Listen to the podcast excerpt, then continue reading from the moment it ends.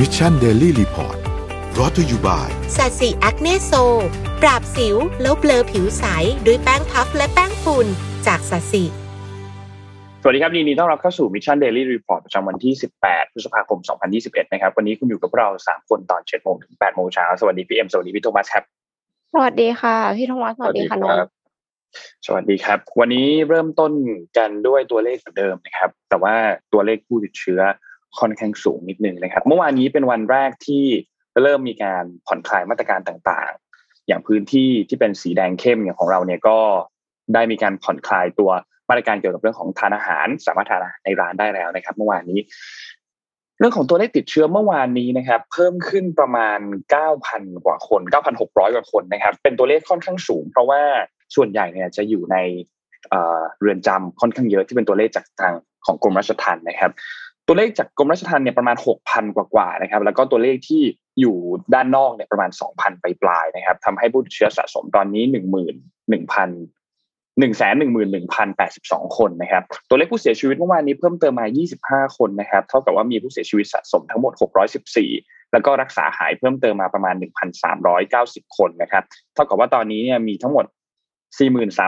43,268คนครับที่กำลังรักษาตัวที่โรงพยาบาลครับ นี่คืออัปเดตตัวเลขจากทางด้านของสบคเมื่อวานนี้นะครับ เราไปดูตัวเลขวัคซีนครับ ตัวเลขวัคซีนเมื่อวานนี้ฉีดไปได้ประมาณ 22,000 โดสนะครับ เท่ากับว่าฉีดแล้วทั้งหมดเนี่ย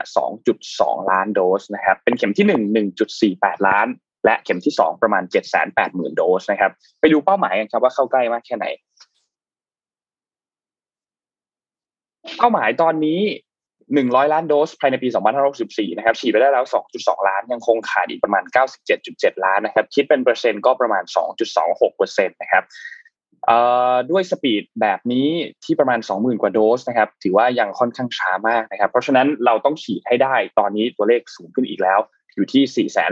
426,000 โดสต่อวันนะครับ เพื่อให้ ทำเป้าหมายให้สำเร็จ 100 ล้านโดสในปีนี้นะครับเหลือเวลาอีก 229 วันครับจนกว่าจะหมดปี 64 ครับ นี่คืออัปเดตในเรื่องของเป้าหมายการฉีดวัคซีนครับ โอเคครับ วันนี้เข้าข่าวอันดีกว่าครับ ค่ะ ก็ตัวเลขก็ยังน่ากลัวอยู่นะคะ ถ้าออกไปข้างนอกก็ยกกาดให้สูงค่ะ ทุกคน เมื่อวานเอ็มก็ไปคาเฟ่มานะคะ เพราะว่าอัดอั้นทนไม่ไหวแล้ว ก็ไปไปนั่งมาแต่ว่าก็คือแต่ละคาเฟ่เขาก็จะมีมีมาตรการป้องกันของตัวเองบางร้านก็ให้นั่งได้แค่หนึ่งชั่วโมงอะไรเงี้ยค่ะ ก็ปฏิบัติตามมาตรการอย่างเคร่งครัดค่ะ อืม เมื่อวานนี้เนี่ย จริงก็ยังถือว่า ตัวเลขยังในในที่เด่นถ้านับแค่ในประเทศเนี่ยก็ยังอยู่ทรงๆสูงมากนะครับนะคือเป็นตัวเลขที่อยู่ประมาณสองพันกว่าๆนะครับ แต่ว่าตัวเลขที่มาจากทางด้านของกรมราชทัณฑ์ค่อนข้างสูงมาก ก็ทำให้หลาย ๆ ฝ่ายมีความกังวลเกี่ยวกับเรื่องของตัวเลขทางราชทัณฑ์นะครับ ซึ่งเอ่อทางด้านของเอ่อคลัสเตอร์อันนี้เนี่ยรัฐมนตรีเองก็มีการวางมาตรการรับมือพอสมควรนะครับ ทางด้านคุณสมศักดิ์เทพสุทินเนี่ย ก็ได้มีการประสานงานไปยังรัฐมนตรีว่าการกระทรวงสาธารณสุขนะครับ คุณอนุทินนะครับ ให้มีการขอประสานการฉีดวัคซีนให้กับผู้ต้องขังนะครับ ซึ่งตอนนี้ณขณะตอนนี้เนี่ยก็รออยู่นะครับว่าทางด้านของคุณอนุทินจะมีการออกมาตรการในอย่างไรบ้างนะครับ แต่ว่าอย่างไรก็ตามตอนนี้เนี่ยมาตรการในการรับมือของทางด้านกรมราชทัณฑ์เนี่ยก็คือหนึ่งคือจะมีการแถลงว่าผู้ต้องขังที่ตรวจเชิงรุกไปเนี่ยมีจำนวนเท่าไหร่ และการทำการตรวจเชิงรุกทุกเรือนจำทั้งผู้ต้องขังเจ้าหน้าที่เรือนจำเจ้าหน้าที่ส่วนกลาง ทุกคนจะได้รับการตรวจหมดนะครับ ซึ่งรวมๆแล้วเนี่ยผู้บริหารระดับสูงของกรมรวมถึงเจ้าหน้าที่ต่างๆเนี่ยรวมแล้วประมาณ 55,000 คนนะครับ และนอกจากนี้เนี่ยก็ให้เร่งสืบที่มาสืบสาเหตุของการติดเชื้อในครั้งนี้นะครับ ซึ่งถ้าหากว่าได้ข้อมูลแล้วว่ามาจากไหนก็จะทำการแจ้งให้ทราบทันทีนะครับ ส่วนการรักษาและการเฝ้าดูแลการคนไข้เนี่ยจะทำตลอดเวลานะครับ ไม่มีวันหยุดนะครับและมีการประสานงานกับกระทรวงสาธารณสุข แล้วก็มีความจำเป็นที่จะต้อง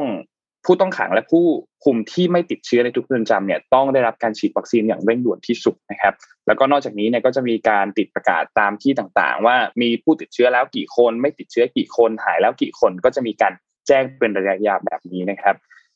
แล้วก็ทางด้านของกระทรวงยุติธรรมและกรมราชทัณฑ์เนี่ยจะมีการเร่งวางแผนเตรียมตัวรับมือการระบาดครั้งนี้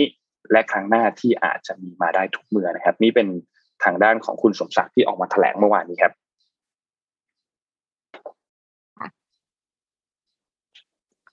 เราไปต่อกันที่ข่าวเทคโนโลยีกันบ้างแล้วกันนะคะครับอ่าเป็นเรื่องของโดรนใต้น้ำค่ะ คือเราเคยได้ยินกันมาหลายรอบแล้วเรื่องเรื่องโดรนใช่ไหมคะแต่ว่าครั้งเนี้ยค่ะ เขาเคลมว่าเป็นครั้งแรกค่ะ ที่มีการพัฒนาโดรนใต้น้ำไร้สายค่ะ แปลกไหมคะ โดรนปกติมันก็ไร้สายอยู่แล้วนะคะ แต่ว่าปกติการ การใช้โดรนนะคะเขาจะใช้คลื่นวิทยุ แต่คลื่นวิทยุเนี่ยเดินทางใต้น้ำได้ยากลำบากกว่าเดินทางในอากาศค่ะ ดังนั้นอืมเครื่องมือเครื่องใช้ต่างๆ เวลาที่ลงไปอยู่ในน้ำส่วนใหญ่เขาจะใช้สายเคเบิลสายเคเบิลเนี่ยมีหน้าที่อยู่สองอย่าง อย่างที่หนึ่งก็คือส่งสัญญาณ อย่างที่สองก็คือจ่ายแบตเตอรี่ค่ะ คือหมายถึงว่าจ่ายพลังงานนะคะ เนื่องจากว่าอุปกรณ์เองเนี่ยอาจจะไม่มีแบตเตอรี่เพียงพอ แต่ว่าโดรนใต้น้ำอันนี้นะคะ เป็นอันแรกที่ ไม่จำเป็นจะต้องมีสาย อันนั้นคือหนึ่งสองก็คืออันแน่นอนว่ามันขับเคลื่อนด้วยตัวเองนะคะไซส์แค่นี้แล้วก็สามก็คือใช้วิธีเป็นแบบเนี่ยแสงสีฟ้าค่ะ แทนที่ครับจะใช้คือมันเป็น blue LED light แทนที่จะเป็นเอ่ออมคลื่นวิทยุอะค่ะ ดังนั้นเนี่ยก็เลยเป็นสิ่งที่ค่อนข้างใหม่นะคะ เกิดจากสตาร์ทอัพค่ะ ชื่อไฮโดรเมียนะคะ เป็นสัญชาติสวีเดน ขอโทษค่ะ สัญชาติสวิตเซอร์แลนด์นะคะ สร้างโดรนใต้น้ำขึ้นมาเนี่ยอันนี้คือชื่อว่า X-ray ค่ะ อย่างที่บอกไปว่าใช้ใช้ LED สีฟ้าเนี่ย อันนี้เขาเรียกว่า Luma Optical Communication Technology นะคะ X-ray เนี่ยมีขนาดยาว 70 เซนติเมตรแล้วก็หนัก 7 กิโลกรัมค่ะ สามารถทำงานใต้น้ำเนี่ยในความลึกได้ถึง 50 เมตร แต่จริงๆแล้วคือเขาตั้งใจว่าจะให้มันทำงานได้ลึกถึง 100 เมตรนะคะ ตอนนี้เนี่ยกำลังอยู่ในขั้นพัฒนาอยู่อย่างที่เห็นว่ามันเป็นโปรโตไทป์ดังนั้นก็คือยังต้องพัฒนาต่อไปเพื่อที่จะให้มันทำงานได้ลึกกว่านี้เพราะว่าตอนนี้มันมีข้อจำกัด คือมันไม่สามารถที่จะทำงานได้ในที่ที่มืดสนิท แต่ว่าใต้น้ำถ้ามันลึกมากๆ มันก็จะมืดเลย ก็ยัง ยังอืมต้องมีการปรับเปลี่ยนอยู่แต่ปัจจุบันนี้เนี่ยก็มีกล้อง high definition ที่สามารถซูมได้ แล้วก็มีแบตเตอรี่ที่ใช้ได้ห้าเดี๋ยวหกถึงแปดชั่วโมงค่ะ เหมาะกับงานตรวจสภาพท่อกำมะท่อใต้น้ำมากๆเลยนะคะ ก็รอดูของจริงกันต่อไปค่ะ ราคาก็ยังไม่ได้เปิดเผยนะคะ แต่เอ็มรู้สึกว่ามันน่าสนใจมากก็เลยเอามาฝากกันค่ะ ครับดูเขาท่าดีครับเอ่อว่าด้วยเรื่องโควิดเนี่ยนะฮะตอนนี้ที่สิงคโปร์เองก็มีการระบาดอีก ระลอกหนึ่งนะครับสำหรับชาวบ้านเขาเนี่ยถือว่าเป็นการระบาดระลอกสองนะบ้านเราเนี่ยระบาดระลอกสามแล้วนะครับ ทีนี้หน่วยงานที่สิงคโปร์ครับมีหน่วยงานที่ชื่อว่า Enterprise Singapore นะครับ Enterprise Singapore ทำอะไรครับ เป็น government agency นะครับเป็นหน่วยงานของรัฐบาลนะครับ มีมีหน้าที่เออน่าสนใจนะเขาเอารวบเอ่อเรียกว่าอะไรหน่วยหน่วยงานที่จะต้องสนับสนุนเอกชนทั้งหมดนะครับไม่ว่าจะเป็นการออกกฎหรือว่าการห้ามมีมาตรการสนับสนุนครับไม่ว่าเอกชนจะเป็นไซส์แบบไหนครับรวบไว้ที่เดียวเลยคือ Enterprise Singapore นี้ถ้าใครอยู่สิงคโปร์นี่อาจจะมาคุยเอ่อ comment ให้ฟังหน่อยนะครับว่าเอ่อวิธีการของ Enterprise Singapore เนี่ยเขาทำยังไงนะฮะเพื่อที่จะเอ่อดูแลเอกชนแล้วก็ไปร่วมกับเอกชนได้ ทีนี้ประเด็นมันเป็นอย่างนี้ว่า พอมีการระบาดระลอกใหม่ออกมาเนี่ยฮะรัฐบาลสิงคโปร์ก็เรียกว่ามีการล็อกดาวน์กลายๆนั่นแหละนะครับ แล้วพอล็อกดาวน์ปั๊บเนี่ย คนที่ลำบากคนแรกเลยก็คือผู้ประกอบการร้านอาหารถูกไหมครับ แล้วก็คนขายของที่ทำ retail นะครับเอ่อ Enterprise สิงคโปร์ก็เลยออกมาตรการมาครับว่าเป็นมาตรการที่จะสนับสนุนนะครับ คนที่ทำร้านอาหารแล้วก็ขายของออนไลน์เนี่ยนะครับ โดยมีสามมาตรการใหญ่ๆนะครับอันที่หนึ่งเนี่ยในส่วนของร้านอาหารนะครับ รัฐบาลมีมาตรการในการช่วยเหลือนะครับเรียกว่า subsidize ถ้าบ้านเราเรียก GP นั่นแหละบ้านเขาเรียก rebate นะครับ subsidize ค่า GP แล้วก็ค่าขนส่งนะครับ อันเนี้ยรัฐบาลสิงคโปร์มีมาให้ตั้งแต่เดือนเมษายนที่ผ่านมาแล้วนะครับ เมื่อสิงคโปร์เริ่มมีการล็อกดาวน์นะครับแต่ล่าสุดนะครับ รัฐบาลสิงคโปร์มีการออกมาตรการมาอย่างชัดเจนนะครับในวันที่ 16 พฤษภาคมที่ผ่านมาครับ โดยให้ทั้งร้านอาหารที่มีและยังไม่มีช่องทางสำหรับการขายออนไลน์นะครับ โดยอันที่หนึ่งฮะ Food Delivery Booster Package นี่คือชื่อมาตรการของเขานะครับ ตั้งแต่วันนี้จนถึงวันที่ 15 มิถุนายนครับ รัฐบาลจะ subsidize กับ5%ของ GP ที่แพลตฟอร์มชาร์จคุณนะครับ เช่นนนท์กับเอ็มเปิดร้านอาหารอยู่เนี่ย ปกติเวลาขายขายของขายอะไรขายอาหารออนไลน์เวลาลูกค้ามาสั่ง ก็ต้องมีค่า GP ที่จะโดนตัดส่วนหนึ่งที่ต้องจ่ายให้กับแพลตฟอร์มต่างๆเป็นแพลตฟอร์มอะไรก็ว่าไป ยกเว้นโรบินฮูดโรบินฮูดไม่มีค่า GP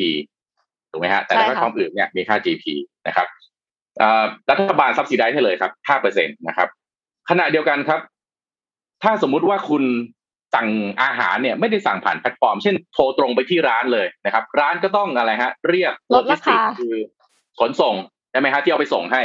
รัฐบาลก็จะช่วยครับ ค่าขนส่งให้ยี่สิบจ่ายยี่สิบเปอร์เซ็นต์เนี้ยให้กับแพลตฟอร์ม ก็เหมือนกับเป็นลดค่าขนส่งให้ยี่สิบเปอร์เซ็นต์นะครับ แล้วก็อันเนี้ยรัฐบาลสิงคโปร์ให้เหตุผลว่า เพราะว่าหลังจากที่มีการล็อกดาวน์ปั๊บเนี่ย เรียกว่าผู้ประกอบการเกือบจะทั้งหมดเอาว่าส่วนใหญ่นะครับก็ต้องไปอยู่บนออนไลน์ทั้งหมดมันคือช่องทางเดียว ที่จะทำให้เขายังสามารถที่จะหายใจ แล้วก็ประกอบธุรกิจต่อไปได้นะครับ แล้วก็ถ้าเพื่อให้ได้รับการ subsidize นี้ครับร้านอาหารเนี่ยจะต้องทำอาหารใหม่เท่านั้นที่หน้าร้านเท่านั้นนะฮะจะไปทำเป็นกล่องมาแล้วก็มาวางไว้แล้วก็รอขายอย่างนี้ อันนี้คือจะไม่ได้รับมาตรการนี้นะครับ แล้วก็มาตรการนี้ครับจะรวมไปถึงไม่ใช่พัตตาคารอย่างเดียวนะครับไม่ใช่ร้านดีๆอย่างเดียวนะครับ ร้านสตรีทฟู้ดร้านข้างทางก็ได้รับด้วยนะครับ พอมีมาตรการแบบนี้ออกมาปั๊บครับ ทางแพลตฟอร์มต่างๆฮะก็เลยออกมาครับ ว่าโอเค ในเมื่อรัฐบาลมีมาตรการแบบนี้ปั๊บตัวเขาเองก็อยากจะมีส่วนช่วยด้วยนะครับ ก็เลยมีนโยบายว่าจะคืนค่า GP ครับ ให้กับกลุ่มที่เป็นร้านอาหารข้างทางเท่านั้นนะครับโดยจะคืน GP ให้ 50%ของยอดที่เพิ่มขึ้นเมื่อเปรียบเทียบกับเดือนที่แล้วนะตัวอย่างเช่น เดือนที่แล้วสมมุติมีการสั่งของร้านเนี้ยสองหมื่นบาทผ่านแพลตฟอร์มนะครับเดือนนี้เนี่ย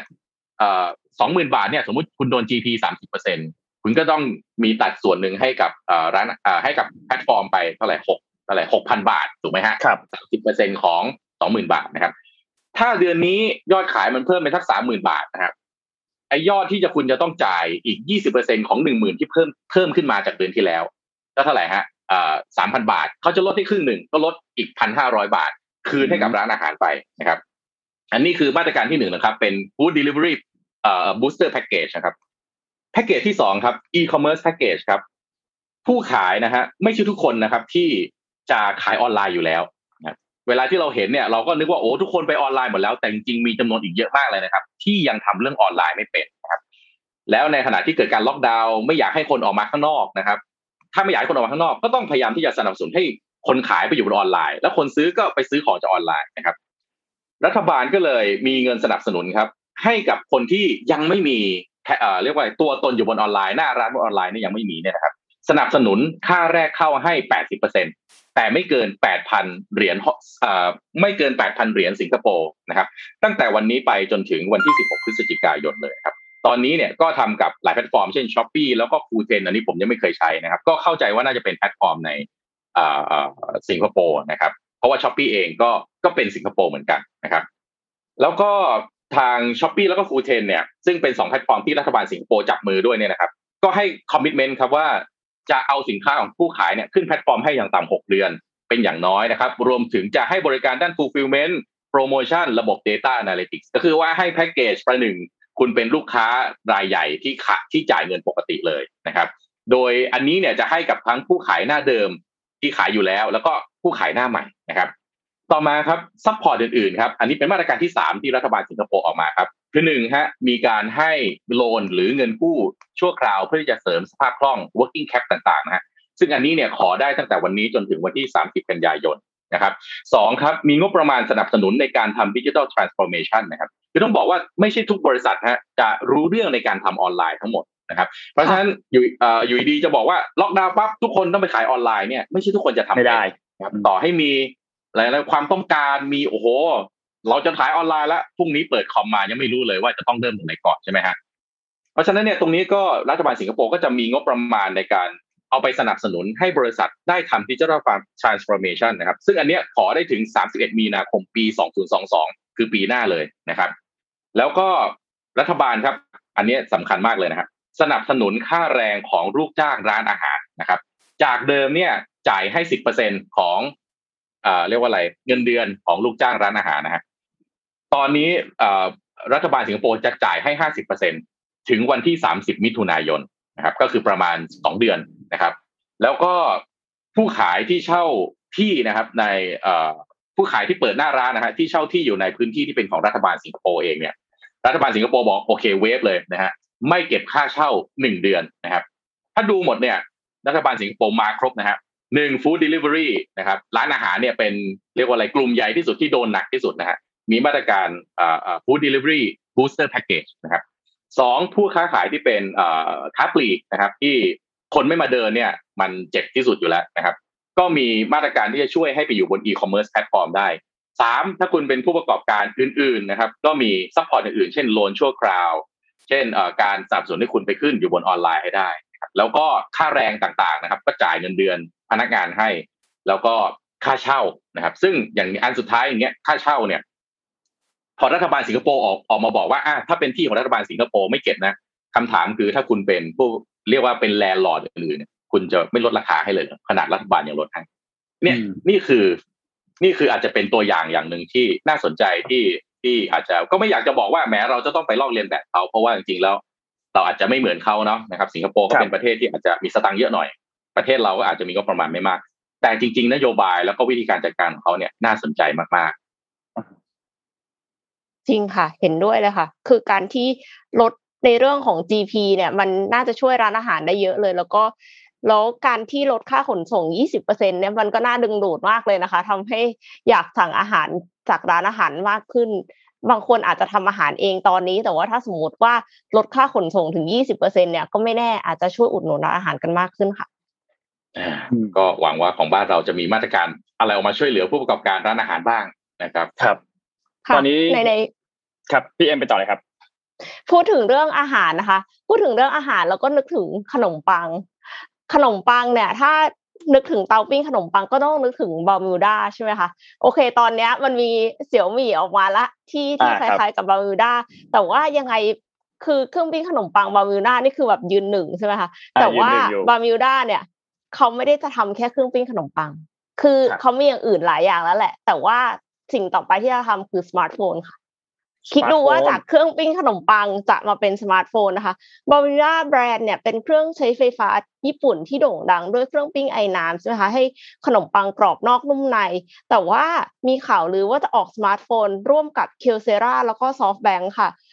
คือผลิตภัณฑ์ของเขาเนี่ยไม่ว่าจะเป็นเครื่องฟอกอากาศ เครื่องเพิ่มความชื้นไฟลำโพงหม้อหุงข้าวนะคะ ก็เป็นมีจุดเด่นอย่างเดียวกันก็คือน่าตื่นเต้น แล้วก็ประสบการณ์ที่ยอดเยี่ยมก็คือเขาเก่ง UX มากๆ ดังนั้นเนี่ยเขาก็เลยคิดว่าจะสามารถทำ UX ที่เขามีเนี่ย คือเอาไปใส่ในในโทรศัพท์ได้ค่ะ แล้วก็ในอนาคตเนี่ย อาจจะสั่งงานเครื่องใช้ไฟฟ้าของ Balmuda จากระยะไกลได้อีกด้วยนะคะ แต่ว่าอย่าลืมว่าสมาร์ทโฟนเนี่ยแข่งกันดุมาก คือก่อนหน้านี้ LG ซึ่งนับว่าเป็นผู้เล่นรายแรก ๆ เนี่ยแล้วก็มีนวัตกรรมที่ออกมาใหม่กว่าชาวบ้านเนี่ยนะคะ ก็ยังต้องเลิกกิจการไป ก็ไม่รู้เหมือนกันค่ะว่า Balmuda จะรอดไหม แต่ว่าอย่าลืมว่ามี backup จาก SoftBank อยู่ อ่าก็อาจอาจจะไปไกลได้นะคะก็อ่า แต่ทีนี้อันนี้ก็คือยังเป็นข่าวลืออยู่นะคะ ใน The Verge ก็แต่หลายสำนักก็คือลงกันหมดเลย เพราะฉะนั้นก็ จริงหรือว่าชัวร์หรือไม่ก็ติดตามกันต่อไปค่ะ แต่ว่าน่าสนใจสมัยสมัยสมัยประมาณสักสิบปีที่แล้วนะครับ ประมาณปีสองศูนย์หนึ่งศูนย์ซึ่งเป็นปีที่ เรียกว่าเป็นปีจุดประกายของสมาร์ทโฟนเลยนะครับเอ่อสมาร์ทโฟนตอนนั้นเนี่ยมีการเปลี่ยนจาก 2G เป็น 3G อะไรแบบนี้นะครับ ตอนนั้นเนี่ยแบรนด์สมาร์ทโฟนเกิดใหม่เยอะมากครับ ใครคิดอะไรไม่ออกครับ ไปทำสมาร์ทโฟนนะครับ เป็นยุคตื่นทองของสมาร์ทโฟนอย่างแท้จริงในตอนนั้น แล้วก็ supply chain ของ สมาร์ทโฟนโลกเนี่ยมีการเปลี่ยนแปลงอย่างมีนัยสำคัญ เพราะว่าจีนสามารถที่จะผลิตสมาร์ทโฟนได้โดยใช้ตัวชิป จีนเนี่ยสามารถที่จะทำตัว IC ที่มีขนาดเล็กพอที่จะทำให้โทรศัพท์มือถือมันเกิดขึ้นได้นะครับ ตอนนั้นเนี่ยโอ้โห ตื่นทองกันนะฮะทุกแบรนด์เข้าไปอยากทำสมาร์ทโฟนกันใหญ่ แล้วก็ภาพก็เป็นอย่างที่เห็นฮะสุดท้ายก็คือว่าตัวเล็กตัวน้อยก็หายจ้อยกันหมดนะตัวใหญ่ๆยังหายเลยอย่าว่าแต่ตัวเล็กตัวน้อยเลย นี่ก็เป็นที่น่าสนใจตอนนี้ไม่ออกสมาร์ทโฟนแล้วนะคะ แต่ออกเหรียญออกเหรียญกันใหญ่ครับตอนนี้ถ้าพูดถึงตัวจากลูกลูกพี่ Elon Musk มากก็มารวมกันทางนี้นะครับ พูดถึงออกเหรียญกันใหญ่เนี่ยก็ต้องพูดถึงเหตุการณ์เมื่อวานนี้เลยครับเอ่อขอภาพแรกก่อนครับ ภาพแรกคือเหตุการณ์ก่อนหน้านั้นหนึ่งวัน ก็คือเมื่อช่วงวันอาทิตย์เนี่ย มันมีทวีตอันหนึ่งของ Mr. Whale ที่เขาทวีตพูดถึงที่นนเล่าให้ฟังเมื่อวานแล้วบอกว่าไอ้เราพวกที่ถือ Bitcoiner เนี่ยคือคนที่แบบถือบิตคอยน์หรือว่าเป็นแฟนคลับบิตคอยน์เนี่ย are going to slap themselves ก็คือแบบเดี๋ยวจะตบหน้าตัวเองเลยในช่วง quarter ถัดไป เมื่อพวกเขาดูว่าเทสลาเนี่ยได้ทำการขายบิตคอยน์ออกไปทั้งหมดแล้ว with the amount of hate Elon Musk is, getting I wouldn't blame him ก็คือพูดถึงประมาณว่าแล้วก็พูดแท็ก Elon Musk มา Elon Musk ก็มาตอบสั้นๆว่า indeed แปลว่าประมาณแบบใช่เลยอะไรเงี้ยแต่ทีนี้คนก็แบบสงสัยแล้วว่าเฮ้ยสรุปว่า แบบ Elon Musk ขายไปแล้วหรอ ขายไอ้ไอ้เทสลาขายตัวบิตคอยน์ไปแล้วหรอ หรือว่ายังไง ทีนี้ผ่านมาวันหนึ่งครับ Elon Musk ก็ทวีตอีกครั้งหนึ่งครับภาพถัดไปครับ มี Bitcoin Archive นะครับเขาทำการโพสต์บอกว่าช่วงนี้บิตคอยน์มันลงไปประมาณ 20%ตั้งแต่อีลอนมัสเนี่ย start ชิดชิดโพสติ้งก็คือแบบประมาณว่าแบบโพสต์อะไรที่มันดูแบบโง่แบบโพสต์อะไรที่แบบ เลวๆนิดนึงอะไรอย่างเงี้ย shitposting นะครับ and you wonder why some people are mad แล้วคุณจะสงสัยแล้วทำไมคนจะถึงจะโกรธกันขนาดนี้อีลอนมัสก็เลยต้องทวีตให้ทุกคนเข้าใจแบบเคลียร์ๆครับ บอกว่า to clarify speculation เอาแบบเคลียร์เลยนะ ผมมาแถลงให้ฟังเลยนะ Tesla has not sold any Bitcoin Tesla ยังไม่ได้ขาย Bitcoin ไปเลย แม้แต่แม้แต่ดูบิตคอยเดียวก็ยังไม่ได้ขายออกไปเลยนะ ก็ คำพูดของของทางด้านอีลอนมัสอันนี้เนี่ยก็ยืนยันได้ประมาณหนึ่งว่าเทสลาก็ยังไม่ได้ทำการขายตัวบิตคอยนี้ออกไป แต่อย่างไรก็ตามไม่ได้หมายความว่าเขาจะไม่ขาย ยังมีโอกาสที่เขาจะขายออกไปเหมือนกันในอนาคต อันนี้ก็เป็นไปได้เหมือนกัน แต่ทีนี้ภาพใหญ่อยากให้ลองดูเรื่องนี้นิดนึงครับเอ่ออีลอนมัสเนี่ยถือเป็น human factor เนาะเราไม่มีทางจะรู้ได้ว่าอีลอนมัสจะอยู่ดีๆจะออกมาทวีตอะไรออกมาพูดถึงอะไร จะพูดถึงแบบไหนเนี่ย ไม่มีทางรู้ได้เมื่อวานนี้อีลอนมัสเองก็โดนดราม่าไปประมาณหนึ่งกันเกี่ยวกับคนที่ถือบิตคอยแล้วก็ไปบอกว่าอีลอนคุณโพสต์ได้ยังไง แต่ทีนี้ถ้าเรามองในภาพใหญ่กว่านั้นเนี่ยเราจะเห็นว่าการที่คนคนหนึ่งมีผลต่อตลาดทุนหรือตลาดเงินอันหนึ่งมากขนาดนี้ได้เนี่ย มันแสดงให้เห็นว่าสิ่งที่คริปโตเคอเรนซีกำลังทำคือ decentralize เนี่ย มันไม่จริงหรือเปล่า แต่ทีนี้ถ้าหากว่าเราดูกราฟมาเรื่อยๆ ของตัวบิตคอยเนี่ยนะครับ จะเห็นว่า มันก็มีแนวโน้มจะหัวลงมาอยู่แล้ว บวกกับในเรื่องของคำว่า sell sell on May เนี่ยที่มีการเทขายในช่วงเดือนพฤษภาคมเนี่ยก็มีอยู่แล้วพอสมควร และบวกกับในเรื่องของตอนช่วงกลางเดือน ซึ่งแทบจะทุก ๆ กลางเดือนในหลาย ๆ เดือนที่ผ่านมาเนี่ยก็มีการเทขายประมาณนี้อยู่แล้ว เพราะฉะนั้นจะบอกว่าอีลอนมัสก์ส่งผลกับราคาบิตคอยน์ทั้งหมดที่มันทำให้ลงมาหรือหน้ากระดานคริปโตเคอเรนซีทั้งหมดเนี่ยคงพูดได้ไม่เต็มปากว่า เป็นฝีมือของอีลอนมัสทั้งหมด มันมีตัวแปรอื่นๆที่เข้ามาร่วมด้วยหลายตัวแปรอยู่แล้ว อันนี้ยังไม่นับในเรื่องของตลาดหุ้นนะครับ ตลาดทุนอื่น ๆ เพราะว่ามันยังมีอีกเยอะมากครับ เมื่อเศรษฐกิจมันแย่ลงตัวสินทรัพย์ที่มีความเสี่ยงสูงๆก็มีโอกาสที่จะถูกถอนเงินคืน ให้นักลงทุนมาถือเงินสดกันมากขึ้น เพราะฉะนั้นตัวคริปโตเคอเรนซีที่มีความเสี่ยงค่อนข้างสูง หรือตลาดหุ้นเองที่ความเสี่ยงก็ยังอยู่ระดับที่ค่อนข้างสูงเนี่ย ก็มีโอกาสที่คนจะทำการเทขายไปเพื่อกลับมาถือเงินสดได้เหมือนกัน แล้วคำว่า sell on May เนี่ยมันไม่ได้เกิดขึ้นแค่คริปโตเคอเรนซีต้องบอกว่ามันไม่ได้มีที่มาจากคริปโตเคอเรนซีด้วยซ้ำมันมีที่มาจากตัวสินทรัพย์อันอื่นๆ แล้วมันก็เกิดขึ้นแทบจะทั่วทั้งโลกเลยนะครับ เพราะฉะนั้นคริปโตเคอเรนซีรอบนี้เนี่ยอยากให้ทุกคนใจเย็นๆอ่านข่าวแล้วก็อย่าเพิ่ง panic กับมันทำตามแผนที่คุณวางไว้ คุณวางแผนไว้แบบไหน คุณต้องรับผิดชอบกับแผนของคุณด้วย เพราะว่านั่นคือเงินของคุณ อย่าให้ข่าวอย่าให้อะไรเนี่ยมาทำให้จิตใจของคุณสั่นคลอนไปมาก ขนาดนั้นก็ใจเย็นๆค่อยๆศึกษา ค่อย ๆ ดูครับ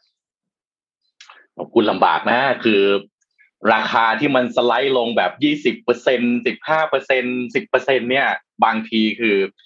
คือบางคนก็อยากทำตามแผนนะ แต่แผนเขาก็คือว่าไปยืมเงินคนอื่นมา แล้วก็มาลงเพื่อที่จะ speculate ในระยะเวลาสั้นเพื่อที่อาจจะเอาไปใช้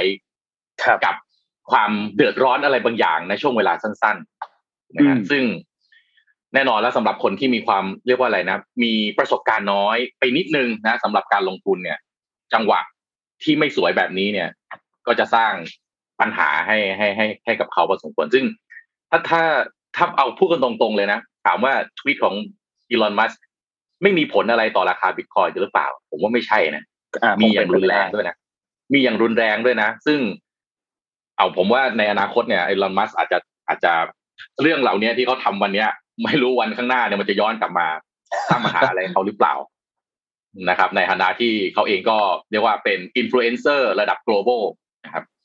เรื่องนี้น่าน่าจับตาดูมากว่าว่าอีลอนมัสคิดอะไรอยู่ถึงถึงถึง เนี่ยอยู่ในกระแสแบบนี้ ครับค่ะว่าไงฮะเอ็มรู้สึกว่าเอ็มเป็นห่วงความปลอดภัยของของอีลอนมัสก์นะคะคือเหมือนกับว่าถ้าสมมติว่ามี คนที่เขาลงทุนบิตคอยน์เยอะๆมากๆ แล้วเสร็จแล้วเขาก็ไม่อยากให้อีลอนทวีตอะไรอีกแล้วอย่างเงี้ยไม่รู้ว่าอีลอนจะเป็นอันตรายไหมหรือว่า Twitter จะโดน hack หรือยังไงอะไรเงี้ยค่ะเป็นไปได้นะคือถ้าเมื่อก่อนเคยดูหนังฮ่องกงไหมฮะหนังฮ่องกงที่เป็นเจ้าพ่อฮ่องกงเนี่ย แล้วก็ไปหักเหลี่ยมกันในตลาดหลักทรัพย์ ยิงกันตายเลยนะครับ เรียกว่าไม่ไม่ใช่ในหนังอะเอาเรื่องจริงก็มีนะครับ เพราะฉะนั้นเรื่องนี้ อย่าทำเป็นประมาทไป เพราะว่าบางครั้งมันอาจจะดูแบบอาจจะดู โอเค เราสามารถที่จะไม่ขำอะเออขำแต่มันไม่ขำอะเอาจริงๆคือเวลามันมันได้เสียกันจริง ๆอะนะครับ ก็เออการลงทุนมีความเสี่ยง อันนี้ผมไม่ต้องพูดต้องให้น้องเอ็มพูดนะการลงทุนมีความเสี่ยง ซึ่งความเสี่ยงจะลดได้ดีสุดก็คือว่าต้องต้องต้องหาความรู้ต้องเข้าใจในในสินทรัพย์อันนั้นดีในระดับหนึ่งอย่าอย่าตื่นทองนะครับ ตื่นทองนี่น่ากลัวมากๆเลยครับ ครับ ทีนี้เป็นกำลังใจให้กับผู้ลงทุนทุกคนใช่ใช่ต้องต้องเป็นกำลังใจนิดนึงแต่พอพูดถึงอีลอนมัสก์นั้นเนี่ยมีอีกเรื่องหนึ่งที่อยากจะคุยชวนคุยเรื่องเหมือนกันเอ่อในช่วงที่ผ่านมาเนี่ยเราจะเห็นข่าวเกี่ยวกับเรื่องของ Starlink เยอะมากเลยอีลอนก็จะทำการปล่อยดาวเทียมไปปล่อยดาวเทียมไป ซึ่งไอ้ตัวอินเทอร์เน็ตดาวเทียมตัวนี้เราคือนนเคยเอามาเล่าให้ฟังรอบหนึ่งว่า คือ SpaceX เนี่ยแน่นอนว่าเขาทำเกี่ยวกับเรื่องของตัวอวกาศเนาะส่วนใหญ่ก็จะมีเรื่องของยานอวกาศที่ทำร่วมกับนาซา แต่ว่าอีกธุรกิจหนึ่งที่เรียกว่า Starlink ที่เป็นดาวเทียมปล่อยขึ้นไปที่เป็นอินเทอร์เน็ตดาวเทียมเนี่ยตัวเนี้ยก็เป็นการให้บริการภายใต้โครงการของ SpaceX เช่นเดียวกันนะครับ ซึ่งหลังจากที่ทำการปล่อยตัวดาวเทียมขึ้นไปเยอะขึ้นเยอะขึ้นเยอะขึ้นเนี่ยมันก็ถูกเป็นที่พูดถึงมากขึ้น เพราะว่าหนึ่งเลยโจทย์หนึ่งของตัว Starlink เนี่ยก็คือต้องการทำให้พื้นที่ที่เป็นพื้นที่ห่างไกลทั้งหลายเนี่ยเข้าถึงอินเทอร์เน็ตให้ได้ เพราะว่าพวก โครงข่ายประเภทสายที่มันเป็นเช่นพวก fiber optic อะไรพวกนี้เนี่ยมันเป็นไปได้ว่าสภาพภูมิประเทศบางพื้นที่ก็อาจจะไม่เอื้ออำนวยรวมถึงพื้นที่ห่างไกลต่างๆ รวมถึงบนในกลางทะเลอย่างเงี้ยมันก็เป็นไปไม่ได้ที่จะลากสายไปแล้วมีอินเทอร์เน็ตใช้ตรงนั้น มันก็ต้องใช้สัญญาณจากตัวอินเทอร์เน็ตผ่านดาวเทียมใช่ไหมครับเขาเก็บข้อมูลมาครับในปี 2019 เนี่ยพบว่าอัตราการเข้าถึงบริการของอินเทอร์เน็ตของประชากรโลกเนี่ยลองทายกันครับว่าอยู่ที่ประมาณเท่าไหร่ ประชากรโลกรวมแบบแอฟริการวมอะไรอย่างนี้ด้วยใช่ไหมทั้งหมดทั้งโลกเลยครับ คิดเป็นประมาณกี่เปอร์เซ็นต์ห้าสิบเปอร์เซ็นต์อ่าใกล้เคียงครับคำตอบคือห้าสิบสี่เปอร์เซ็นต์ครับ และแม้แต่สหรัฐที่เป็นประเทศที่พัฒนาแล้วเนี่ยยังมีประชากรอีกเยอะมากเลยนะที่ยังเข้าไม่ถึงตัวอินเทอร์เน็ตประมาณ 21 ล้านคนยังเข้าไม่ถึงการให้บริการอินเทอร์เน็ตเลยนะครับ ทีนี้การให้บริการอินเทอร์เน็ตพอมาพูดถึงเรื่องดาวเทียมเนี่ยจริงๆต้องบอกว่าไม่ใช่เรื่องใหม่ มีมานานละ มีมามา20 ปี 30 ปีแล้ว แต่ว่า ด้วยต้นทุนเนี่ยมันค่อนข้างสูง เพราะว่ากว่าจะส่งตัวดาวเทียมขึ้นไป มีอุปกรณ์รับส่งสัญญาณที่ต้องเป็นอุปกรณ์ที่สามารถรับส่งสัญญาณได้สูงด้วยทำให้ผู้ที่ให้บริการเนี่ยก็ต้องมีการกำหนดอัตราการบริการที่สูงตามไปด้วย เพราะว่าถ้าไม่มันไม่สูงไปกว่าเขาจะคืนทุนมันก็ใช้เวลาค่อนข้างนานถูกไหมครับส่งผลให้ตัวการใช้งานอินเทอร์เน็ตดาวเทียมเนี่ยมีการใช้งานเฉพาะกลุ่มเท่านั้น เช่น องค์กรนั้นหน่วยงานนี้ หรือว่าธุรกิจที่เดินเรือในมหาสมุทรเท่านั้นนะครับ คนทั่วไปก็จะไม่ได้ใช้ตัวนี้ แต่ทีนี้พอเป็นแบบนั้นเนี่ยจากเดิมเนี่ยความสูงของดาวเทียมมันจะค่อนข้างเยอะ มันจะสูงมากประมาณ 42,000 กิโลเมตรนะครับ แล้วก็วงโคจรมันก็จะค่อนข้างสูง ตัวสัญญาณมันก็เลยจะค่อนข้างช้า แต่ทีนี้สิ่งที่ Starlink ทำเนี่ยคือเป็นดาวเทียมขนาดเล็กครับ คือวงโคจรมันอยู่ในระดับที่ค่อนข้างต่ำ เมื่อกี้ต้องบอกว่าประมาณ 42,000 กิโลเมตร ของ Starlink เนี่ยอยู่ประมาณ 500ถึง2,000 กิโลเมตรเท่านั้นเอง คือค่อนข้างต่ำมาก เขาเรียกว่า low earth orbit ครับหรือว่า LEO LEO เนี่ยนะครับ ซึ่งระยะที่ดาวเทียมจะเคลื่อนที่เนี่ยจะเร็วกว่าการหมุนของโลกพูดง่ายๆคือมันจะอยู่ต่ำกว่าพออยู่ต่ำกว่าปุ๊บสัญญาณมันก็จะถูกส่งมาแคบกว่า มันจะไม่ได้กว้างเหมือนตัวอันใหญ่ แต่ว่าความเร็วของตัวสัญญาณเนี่ยมันจะสูงมากขึ้นนะครับทำให้นักลงทุนเองหลายๆคนเองก็เข้าไปลงทุนในตัวนี้มากขึ้น มีเม็ดเงินเข้าไปลงทุนในโครงการอินเทอร์เน็ตดาวเทียมมากขึ้นนะครับ แต่ว่าอย่างไรก็ตาม ความต้องการของการใช้อินเทอร์เน็ตในพื้นที่ที่ห่างไกลเนี่ยมันก็สูงขึ้นเช่นเดียวกัน Starlink ก็ออกมาทำแบบนั้นนะครับซึ่งการแข่งขันเนี่ยก็ต้องบอกว่าส่งผลให้ต้นทุนของตัวตลาดดาวเทียมเนี่ยมันลดลงเยอะมากนะมันลดลงประมาณ 85%นะครับและนอกจากนี้เนี่ยยังนำกระสวยอวกาศบางส่วนกลับมาใช้สำหรับการส่งดาวเทียมในครั้งต่อไปได้ด้วย ก็ทำให้ต้นทุนมันก็ยิ่งถูกลงไปอีกนะครับ ทีนี้พอมาพูดถึงไทยบ้างว่าถ้า อินเทอร์เน็ตดาวเทียมของไทยเนี่ยมันจะมีบทบาทแบบไหนบ้างสำหรับไทยเนี่ยนะครับโครงข่ายอินเทอร์เน็ตผ่านดาวเทียมเนี่ยจะเข้ามามีบทบาทในการสนับสนุนการวางโครงข่าย 5G และโครงข่ายอินเทอร์เน็ตแบบสายนะครับเนื่องจากว่าผู้ให้บริการอินเทอร์เน็ตประจำที่ แล้วก็ผู้ให้บริการโครงข่ายโทรศัพท์เคลื่อนที่ของไทยเนี่ยมีการลงทุนในเรื่องนี้ไปอย่างต่อเนื่องแล้ว รวมถึงโครงการอินเทอร์เน็ตของภาครัฐ ทั้งเน็ตประชารัฐเน็ตชายขอบที่สนับสนุนให้หมู่บ้านที่อยู่พื้นที่ที่เป็นรีโมทนิดนึงที่อยู่พื้นที่ห่างไกลเนี่ยก็ได้มีโอกาสเข้าถึง อินเทอร์เน็ตได้ในราคาที่ค่อนข้างถูกนะครับ ดังนั้นโครงข่ายอินเทอร์เน็ตผ่านดาวเทียมเนี่ยจึงมีแนวโน้มที่จะถูกนำมาปรับใช้เพื่อขยายพื้นที่ให้ครอบคลุมมากขึ้นในไทยแน่นอน อย่าง TOT เนี่ยนะครับเขาก็ได้เตรียมสร้างตัว gateway รองรับบริการอินเทอร์เน็ตดาวเทียมของ SpaceX ผ่านสถานีขนาด 10 ขนาดใหญ่ 14 แห่งทั่วประเทศเพื่อลดต้นทุนการพัฒนาตัวเทคโนโลยี 5G รวมถึงสร้างเชื่อมต่อโครงข่ายตัว fiber optic ด้วยนะครับ ในอนาคตเนี่ยเราน่าจะได้เห็นตัวอินดาวเทียมเนี่ยเข้ามามีบทบาทค่อนข้างเยอะมากๆแน่นอนนะครับ แล้วก็แน่นอนว่าเราก็มีหน่วยงานหรือมีตัวบริษัทที่เข้ามาผลักดันให้เกิดการเปลี่ยนผ่านเข้าสู่ยุคดิจิตอลไปด้วย ทีนี้ทุกคนจะได้อะไรบ้าง อย่างแรกเลยคือ เวลาที่คุณขึ้นเรือ เวลาที่คุณขึ้นเครื่องบินเนี่ย จากเดิมปกติแล้ว ถ้าสมมติต้องการจะใช้อินเทอร์เน็ตเนี่ยโอ้โหแพงมากนะครับ จ่ายเงินกันแบบ สูงมาก เพราะว่ามันไม่มีสัญญาณมันไม่มีสายมันต้องใช้อินเทอร์เน็ตจากดาวเทียมเท่านั้น แล้วถึงจะใช้อินเทอร์เน็ตได้ ก็นอกจากแพงแล้วเนี่ยก็ยังช้ามากด้วย อินเทอร์เน็ตก็จะไม่ได้เร็วมาก แต่ทีนี้การใช้บริการอินเทอร์เน็ตเหล่านั้นเนี่ยก็จะทำได้ง่ายขึ้น ต้นทุนก็จะถูกลงนะครับ การประชุม video call ต่างๆ ก็จะทำได้ง่ายขึ้น ในพื้นที่ที่ห่างไกล ยังไม่มี 4G ยังไม่มี 5G ที่เข้าถึงเนี่ยก็จะสามารถเข้าใช้งานตัวอินเทอร์เน็ตจากดาวเทียมอันนี้ได้มากขึ้น แน่นอนว่ามันก็จะเชื่อมไปกับตัวนโยบายที่มันเข้ากับปัจจุบันเนาะที่เป็น work from home เรียนออนไลน์ new normal ต่างๆครับเพราะฉะนั้นหน้าที่ของเราทุกคนเนี่ยก็คือต้องทำการค่อยๆศึกษาเทคโนโลยีพวกนี้ พอมีข้อมูลออกมาก็ลองค่อยๆอ่านค่อยๆอ่าน know ว่ามันก็จะทำให้เกิดคุณค่ามากขึ้นแล้วเราก็จะทำให้ทุกคนเนี่ย เกิดการพัฒนาเกิดการเข้าถึงเทคโนโลยี แล้วก็แน่นอนคุณภาพชีวิตก็จะดีขึ้นตามไปด้วยนะครับ อันนี้เป็นเรื่องราวเกี่ยวกับตัวอินเทอร์เน็ตดาวเทียมครับ ก็ขอบคุณข้อมูลจาก s b d i c ด้วยครับเขาสรุปมาน่าสนใจมากเอออินเทอร์เน็ตที่ใช้ low earth orbit เอ่อเป็นดาวเทียมในอินเทอร์เน็ตดาวเทียมที่เราคุยกันเนี่ยฮะจริง ๆ อนาคตเนี่ยน่าจะกลายเป็นเอ่อโครงสร้างพื้นฐานประเทศอย่างหนึ่งเลยนะครับเพราะว่าในพื้นที่ห่างไกลเนี่ยมันมันช่วยได้เยอะมากทีนี้เอ่อ ไอ้ low earth orbit เนี่ยสิ่งที่มันจำเป็นจะต้องมีคือไอ้ station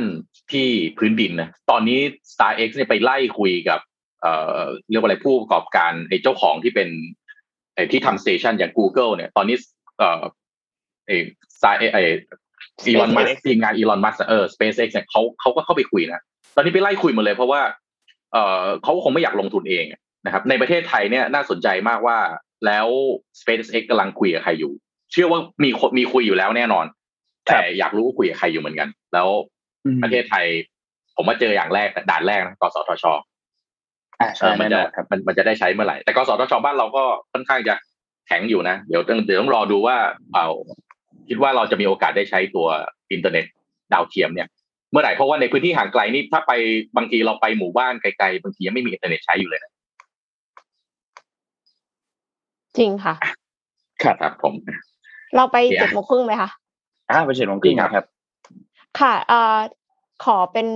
เจ็ดโมงครึ่งครั้งนี้นะคะ จะเป็นเรื่องของอาชีพในอนาคตค่ะ คือเอ็มไปเจอบทความของ CNBC มาค่ะ เขาพูดถึงสิบอาชีพที่น่าจะมาแรงในอนาคตนะคะ อันนี้เนี่ยอ้างอิงจากรายงานของ McKinsey แล้วก็มี World Economic Forum ด้วยนะคะ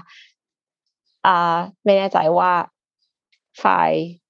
ไฟล์ส่งไปแล้วเมื่อวานนะ ก็คือเอ่อโอเคมาแล้วค่ะสิบอาชีพนะคะมีอะไรกันบ้างค่ะ อาชีพที่หนึ่งค่ะ Space Tourist Guide คือปกติแล้วเนี่ยเวลาที่เราไปเที่ยวต่างประเทศใช่ไหมคะถ้าสมมติว่าเอ่อเมื่อก่อนเนี่ย ก็จะมีกรุ๊ปทัวร์เดี๋ยวนี้อาจจะไม่ค่อยมีละแต่เมื่อก่อนก็จะมีคนที่เป็นไกด์คอยคอยแนะนำคอยอำนวยความสะดวก เวลาที่เราไปในสถานที่ที่เราไม่เคยไป ทีนี้อย่างที่เราทราบทราบกันดีนะคะ บริษัท คนรวยเดี๋ยวนี้ของเล่นเขาเนี่ยไม่ใช่อย่างอื่นแล้วแต่ว่ากลายเป็นว่าไปเที่ยวอวกาศกัน ก็เลยคิดว่าจะมี Space Tourist Guide เนี่ยเป็นที่ต้องการเป็นคนที่คอยอำนวยความสะดวก คอยช่วยเหลือดูแลรวมถึงดูแลจิตใจของคนที่ไปเที่ยวโอกาสด้วยนะคะ อันนี้ก็เป็นอาชีพใหม่ที่น่าสนใจมากค่ะ ต่อไปค่ะ leisure time planner นะคะ leisure time planner เนี่ยก็คือ ด้วย assumption ว่าในอนาคตเนี่ย AI จะมาช่วยอำนวยความสะดวก แล้วก็เลยจะทำให้คนเนี่ยมีเวลาว่างมากขึ้นพอว่างมากขึ้นทีนี้ก็เหมือนกับ ไม่รู้จะทำอะไรไปทำสิ่งนี้กิจกรรมเดิมๆก็เบื่อ ก็เลยจะต้องมีคนช่วยวางแผนให้ว่า เอ้ยเสนอว่าไปทำอันนั้นสิไปทำอันนี้สิช่วย plan ว่าคุณมีเวลาสองวันใช่ไหมสองวันทำอะไรได้บ้าง ไปเล่น wakeboard ไปเล่น surf skate หรือว่าจะไปเที่ยวที่ไหนอะไรเงี้ยค่ะ ก็เป็น leisure time planner อีกอาชีพหนึ่ง อาชีพที่สามค่ะ lab meat scientist lab meat อืม scientist เนี่ยก็คือเรารู้แล้วว่าเดี๋ยวเนี้ยมี lab grown meat อย่างเช่นนักเก็ตที่ผลิตได้ที่สิงคโปร์ทั้งทั้งๆที่สิงคโปร์เนี่ยมีพื้นที่จำกัดมากไม่ได้สามารถที่จะเลี้ยงไก่อะไรได้ขนาดนั้น แต่สามารถที่จะสร้าง lab grown meat ได้เป็นจำนวนมาก เขาก็ต้องการคนที่มาคอยดูแลประคบประหงมเซลล์พวกเนี้ยค่ะ เพื่อที่จะให้มันเติบโตขึ้นมาเป็นนักเก็ตได้ เดี๋ยวนี้ไม่ไม่โตขึ้นมาเป็นไก่แล้วนะโตขึ้นมาเป็นนักเก็ตโถโดยตรงเลยจริง ๆนะคะ ก็คงต้องการนักวิทยาศาสตร์อีกจำนวนมากนะคะ แล้วก็ มี virtual reality influencer ค่ะ virtual reality influencer เนี่ยก็คือนึกถึงว่า influencer ปกติเนี่ยก็อะอยู่ในแต่เดิมอยู่ใน YouTube อยู่ใน Facebook ใช่ไหมคะ ต่อมามาอยู่ใน IG ตอนนี้ไปอยู่ใน TikTok แต่ว่าทุกอันเนี่ยก็ยังเหมือนกับเป็นแบบ 2D อยู่อะ แต่ว่าถ้าสมมติว่าเป็น VR แล้วอะมันทำอะไรได้มากกว่านั้นหมายความว่าคนดูเนี่ยก็คือดูแล้วมันก็จะแบบว่าไปได้หลาย ๆ ทิศทางใช่ไหมคะดังนั้นการ create content เพื่อที่จะตอบสนอง VR เนี่ยมันก็คงยากขึ้นแน่นอน แต่ว่าเอ็มเชื่อว่าในอนาคตเมื่อเมื่อเครื่องไอเนี่ยที่ใส่ดู VR เนี่ยมันเป็นที่แพร่หลายแล้วอะค่ะอินฟลูเอนเซอร์ก็ต้องปรับตัวเช่นกัน เชื่อว่าจะต้องมีแม่ค้าออนไลน์ที่ไปขายของใน VR ค่ะ ถัดไปค่ะ nano medicine surgeon นะคะ ก็คือสัญญาแพทย์ค่ะ ผู้ผ่าตัดด้วยการควบคุมหุ่นยนต์จิ๋วที่คนไข้กลืนลงไป คือปัจจุบันนี้เนี่ยก็มีการแบบส่องกล้องเนาะเอากล้องลงไปแล้วเสร็จแล้วครัก็บคือมีแบบกันไกรเล็กๆไปผ่าตัดอะไรเล็ก ๆ น้อยๆข้างในอวัยวะได้ใช่ไหมคะแต่ว่าในอนาคตเนี่ยมันจะไม่ได้ต้องมีสายเนาะมันก็คือใช้เป็นใช้หุ่นยนต์ควบคุมเลย แต่ว่า สัญญาแพทย์เนี่ยก็คือต้องเชี่ยวชาญในการควบคุมหุ่นยนต์ มันก็สามารถอืมที่จะโปรแกรมหุ่นยนต์นี้ได้ เพื่อที่จะอืมทำการผ่าตัดในแบบที่ต้องการนะคะ ถัดไปค่ะ เป็นเรื่องของการตัดต่อพันธุกรรม แต่ว่าเป็นการตัดต่อพันธุกรรมในแบบที่เอา AI มาคำนวณก่อน ว่าตัดต่อพันธุกรรมแบบไหน จะทำให้ไม่เกิดโรคโควิด -19 หมายความว่าติดโรคโควิด -19 ได้ยากขึ้นหรืออะไรอย่างเงี้ย ก็จำเป็นที่จะต้อง ให้นักชีววิทยาเนี่ยไปเรียนรู้เกี่ยวกับเรื่อง AI เกี่ยวกับเรื่องคอมพิวเตอร์เพื่อที่จะเอามาคำนวณแล้วก็เอามาใช้ได้อย่างถูกต้องเชี่ยวชาญนะคะ ถัดไปค่ะ agriculture rewinding strategies คือผู้วางผังพื้นที่เกษตรกรรมและป่าไม้ค่ะ เพราะว่าพื้นที่บนโลกเนี่ยมีจำกัด แต่ว่าตอนนี้ก๊าซเรือนกระจกเนี่ยก็คือปล่อยกันเยอะมากนะคะ ดังนั้นจะทำยังไงที่จะ วางพื้นที่ให้มีการดูดซับคาร์บอนไดออกไซด์อย่างมีประสิทธิภาพที่สุด ก็คือต้องรู้ว่าตรงไหนควรจะปลูกป่า ตรงไหนทำเกษตรเราต้องทำอะไรบ้าง ก็ใช้ strategist ด้าน agriculture นั่แหละค่ะ ที่จะมาช่วยดูแลนะคะ และต่อมาค่ะ climate geoengineers ค่ะ คือเราจะต้องใช้หลักการในการแบบช่วยให้ลด ลดเอ่ออุณหภูมิโลกลงเนาะเพราะว่าตอนนี้โลกก็ร้อนมาก ในในบทความเนี้ยค่ะเขายกตัวอย่างว่าจริง ๆ แล้วซัลเฟอร์ไดออกไซด์ที่เกิดจากการระเบิดของภูเขาไฟอะค่ะ พอระเบิดแล้วมีซัลเฟอร์ไดออกไซด์ออกมาเนี่ย มันมีเอฟเฟกต์ทำให้โลกเย็นลง แปลกมากเลยอืมเอ็มเพิ่งเคยเพิ่งเคยเห็นตรงเนี้ยแหละค่ะแล้วเขาบอกว่า climate geoengineers เนี่ยอาจจะต้องมาศึกษาข้อมูลว่าเราอาจจะ ปล่อยซัลเฟอร์ไดออกไซด์ออกมา เพื่อที่จะเหมือนภูเขาไฟระเบิดฝีมือมนุษย์ เพื่ออมให้อุณหภูมิมันลดลงหรือเปล่าอืมอันเนี้ยก็คือเป็นตัวอย่างก็เป็นอะไรที่น่าสนใจมากค่ะ ครับ ถัดไปค่ะเฮ้ยอาชีพน่าสนใจ อืมครับ non bias ethical algorithm programmer นะคะ ก็เหมือน AI ethicist ซึ่ง Google อะมีอยู่ แต่ Google ไล่ออกไปบางคนแล้ว เพราะว่าคนเหล่านั้นคือเป็นคนที่ มาแบบเรียกร้องเรื่องของการไม่เหยียดผิวไม่เหยียดเพศเนี้ยนะคะ อย่างตัวอย่าง Timnit Gebru เนี่ยค่ะ คือเอ็มเชื่อว่าในอนาคตเนี่ยจะต้องการอีกเยอะมาก เพราะว่าตอนเนี้ยเราเริ่ม label label คำ label รูปต่างๆ เพื่อให้ AI มันอ่านออก แต่การ label เนี่ยมันก็ขึ้นอยู่กับไบแอสของคนที่เลเบลนะ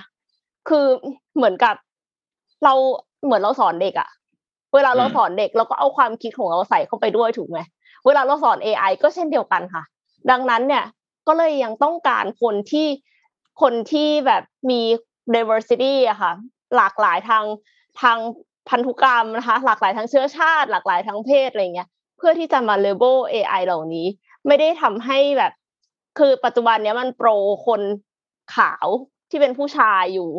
เออครับก็จะทำยังไงที่จะให้มันกระจาย diverse มากขึ้นค่ะ Data Privacy ค่ะ สุดท้ายละ Data Privacy Manager นะคะ ปัจจุบันนี้ค่ะ Cyber Attack เนี่ยได้ยินทุกวันเลยนะคะ แล้วก็พนักงานรักษาความปลอดภัยเนี่ย เมื่อก่อนเนี่ย อยู่บนตึกก็ต้องมียาม มีพนักงานรักษาความปลอดภัย ปัจจุบันนี้เนี่ย กลายเป็นว่าความปลอดภัยที่เกิดขึ้นเออไม่ใช่ ความเสี่ยงต่อความปลอดภัยที่เกิดขึ้น ไม่ได้เกิดจากการที่โดนแอ t แทกขนาดนั้นแล้วอะแอ t แทกแบบฟิสิกอลแต่เกิดจากการโดนแอ t แทกทางไซเบอร์ คือไม่ว่าจะเป็นแบบจารกรรมทางข้อมูลต่างๆ หรือว่าเอาข้อมูลของเราไปใช้ในทางที่ผิด คือขอไปแหละอืมแต่ว่าไม่ได้ให้ไปทางนี้นะ อยู่ดีๆ ชอบมีคนโทรมาขายประกันเนี่ยคืออะไรอะไรอย่างเงี้ย ก็ต้องมีพนักงานรักษาความปลอดภัยของข้อมูลค่ะ เพราะว่า data is the new oil ค่ะ แต่ว่าสุดท้ายนะคะ คือ การที่เราจะไปในอนาคตได้เนี่ยสิบอาชีพเนี้ยคือแบบฟังดูใหม่ฟังดูล้ำมาก เราจะไปไม่ถึงค่ะ ถ้าเราไม่ up skill และ re skill ก็เป็นกำลังใจให้ค่ะ เพราะว่าสองในสามของเด็กที่เพิ่งเข้าเรียนนะคะ จะทำอาชีพที่ยังไม่มีในปัจจุบันค่ะ ดังนั้นอืมสิ่งที่เราเรียนในมหาวิทยาลัยนะคะ เรียนตอนปีหนึ่งปีสี่ก็อาจจะ obsolete ไปแล้วนะคะล้าสมัย ก็เราก็ต้อง unlearn และ relearn ใหม่ ๆ ค่ะ อืมโอ้เยี่ยมมากเลย อันนี้จริง ๆ พี่ว่าไม่ต้องเฉพาะเด็กจบใหม่นะ จริง ๆ ตอนเนี้ยสิบอาชีพที่เอ็มพูดมาเนี่ย จริง ๆ อาจจะมีกลุ่มบางกลุ่มเนาะที่เรียกว่าอาจจะมีแต้มต่อ เช่น สมมติคุณจะแบบ lab grown scientist ใช่ไหม lab lab grown meat lab scientist grown ใช่ไหม meat ค่ะอ่าคุณใช่อาจจะค่ะแบบ คุณถ้าคุณจบฟู้ดไซน์ก็อาจจะแบบโอเค มีโอกาสมากกว่าคนอื่นแต่ผมว่า คนส่วนใหญ่เลยอะเข้าแล้วจุดสตาร์ทอยู่ที่เส้นเดียวกันหมด ก็คือถ้าไปเริ่มเรียนรู้เนี่ยมันก็ยังทัน ไม่ต้องเฉพาะคนที่ที่เรียนจบใหม่นะอาจจะทำงานมาแล้วส่วนจุดจุดหนึ่งอะแล้วก็รู้สึกว่าอยากจะพิวัตตัวเองหรืออยากจะเอ่อไปเรียกว่าอาชีพในสายอาชีพตัวเองเนี่ยดูแล้วมันโอกาสจะเติบโตหรือว่าเอ่อจะอะไรอะ โอกาสที่อนาคตเนี่ยมันจะน้อย ผมว่าเนี่ยนะอาชีพหลาย ๆ อาชีพน่าสนใจเช่น data privacy อย่างเงี้ย เมื่อวานก็น่าจะมีข่าวเอ้ยอาทิตย์ที่แล้วหรือเปล่าเรื่องท่อน้ำมันที่โดนแฮ็กอะของใช่สหใช่รัฐใช่ colonial อย่างเงี้ pipeline ยคือความความเสียหายของเรื่อง data privacy ในอนาคตมันเรื่องใหญ่มากครับคือเสียหายทีก็ยอมสรุปยอมจ่ายใช่ป่ะกี่ล้านเหรียญไม่รู้ห้าล้านเหรียญครับห้าล้านเหรียห้าล้าญนเหรียญครับเออยังไงจ้าง scientist มายังไงมันก็แบบคุ้มกว่าอยู่แล้วแล้วอย่าง lab grown meat อย่างเงี้ย อนาคตมันคือมันรู้รู้อยู่แล้วว่าของพวกนี้มันมาแน่นอน มันขาดแคลนบุคลากรใช่ไหมฮะเออเนี่ยน่าสนใจมากเลยหลายอัน อีกอันหนึ่งอะไรนะ non bias programmer อะ AI อะไรอะ AI ใช่ใช่ programmer ก็คือเนี่ย AI ethicist อะไรประมาณเนี้ยค่ะ คือคนที่ label เออ AI แล้วก็คืออย่างมีอย่างมี ethics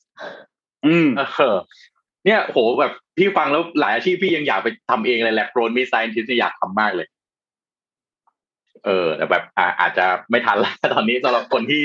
ไม่ทันก็ อะเป็นกำลังใจให้ โอ้วันนี้ดีแต่มาจกริงๆเนี่ยจริงๆแล้วเนี่ยอ่าอาจจะทันก็ได้นะครับนนท์คิดนนท์คิดว่าต้องปรึกษา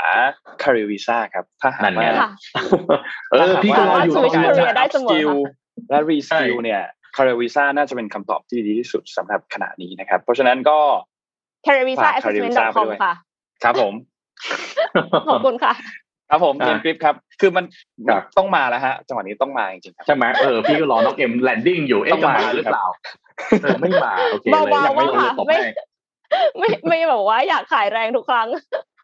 โอเคอะไปต่อที่ข่าวนะครับที่มีข่าวอัปเดตฮะ ครับหนึ่งในเอ่อบริษัทที่ทัวร์ลงอย่างหนักนะครับ ด้วยความที่ซีอไปขึ้นเวทีพูดไม่กี่ประโยชน์เท่านั้นเองนะฮะทัวร์ลงแต่ว่าไม่ใช่ที่ทัวร์ลงจากประชาชนนะทัวร์ลงจากรัฐบาลจีนครับ นั่นก็คืออาลีบาบานะครับ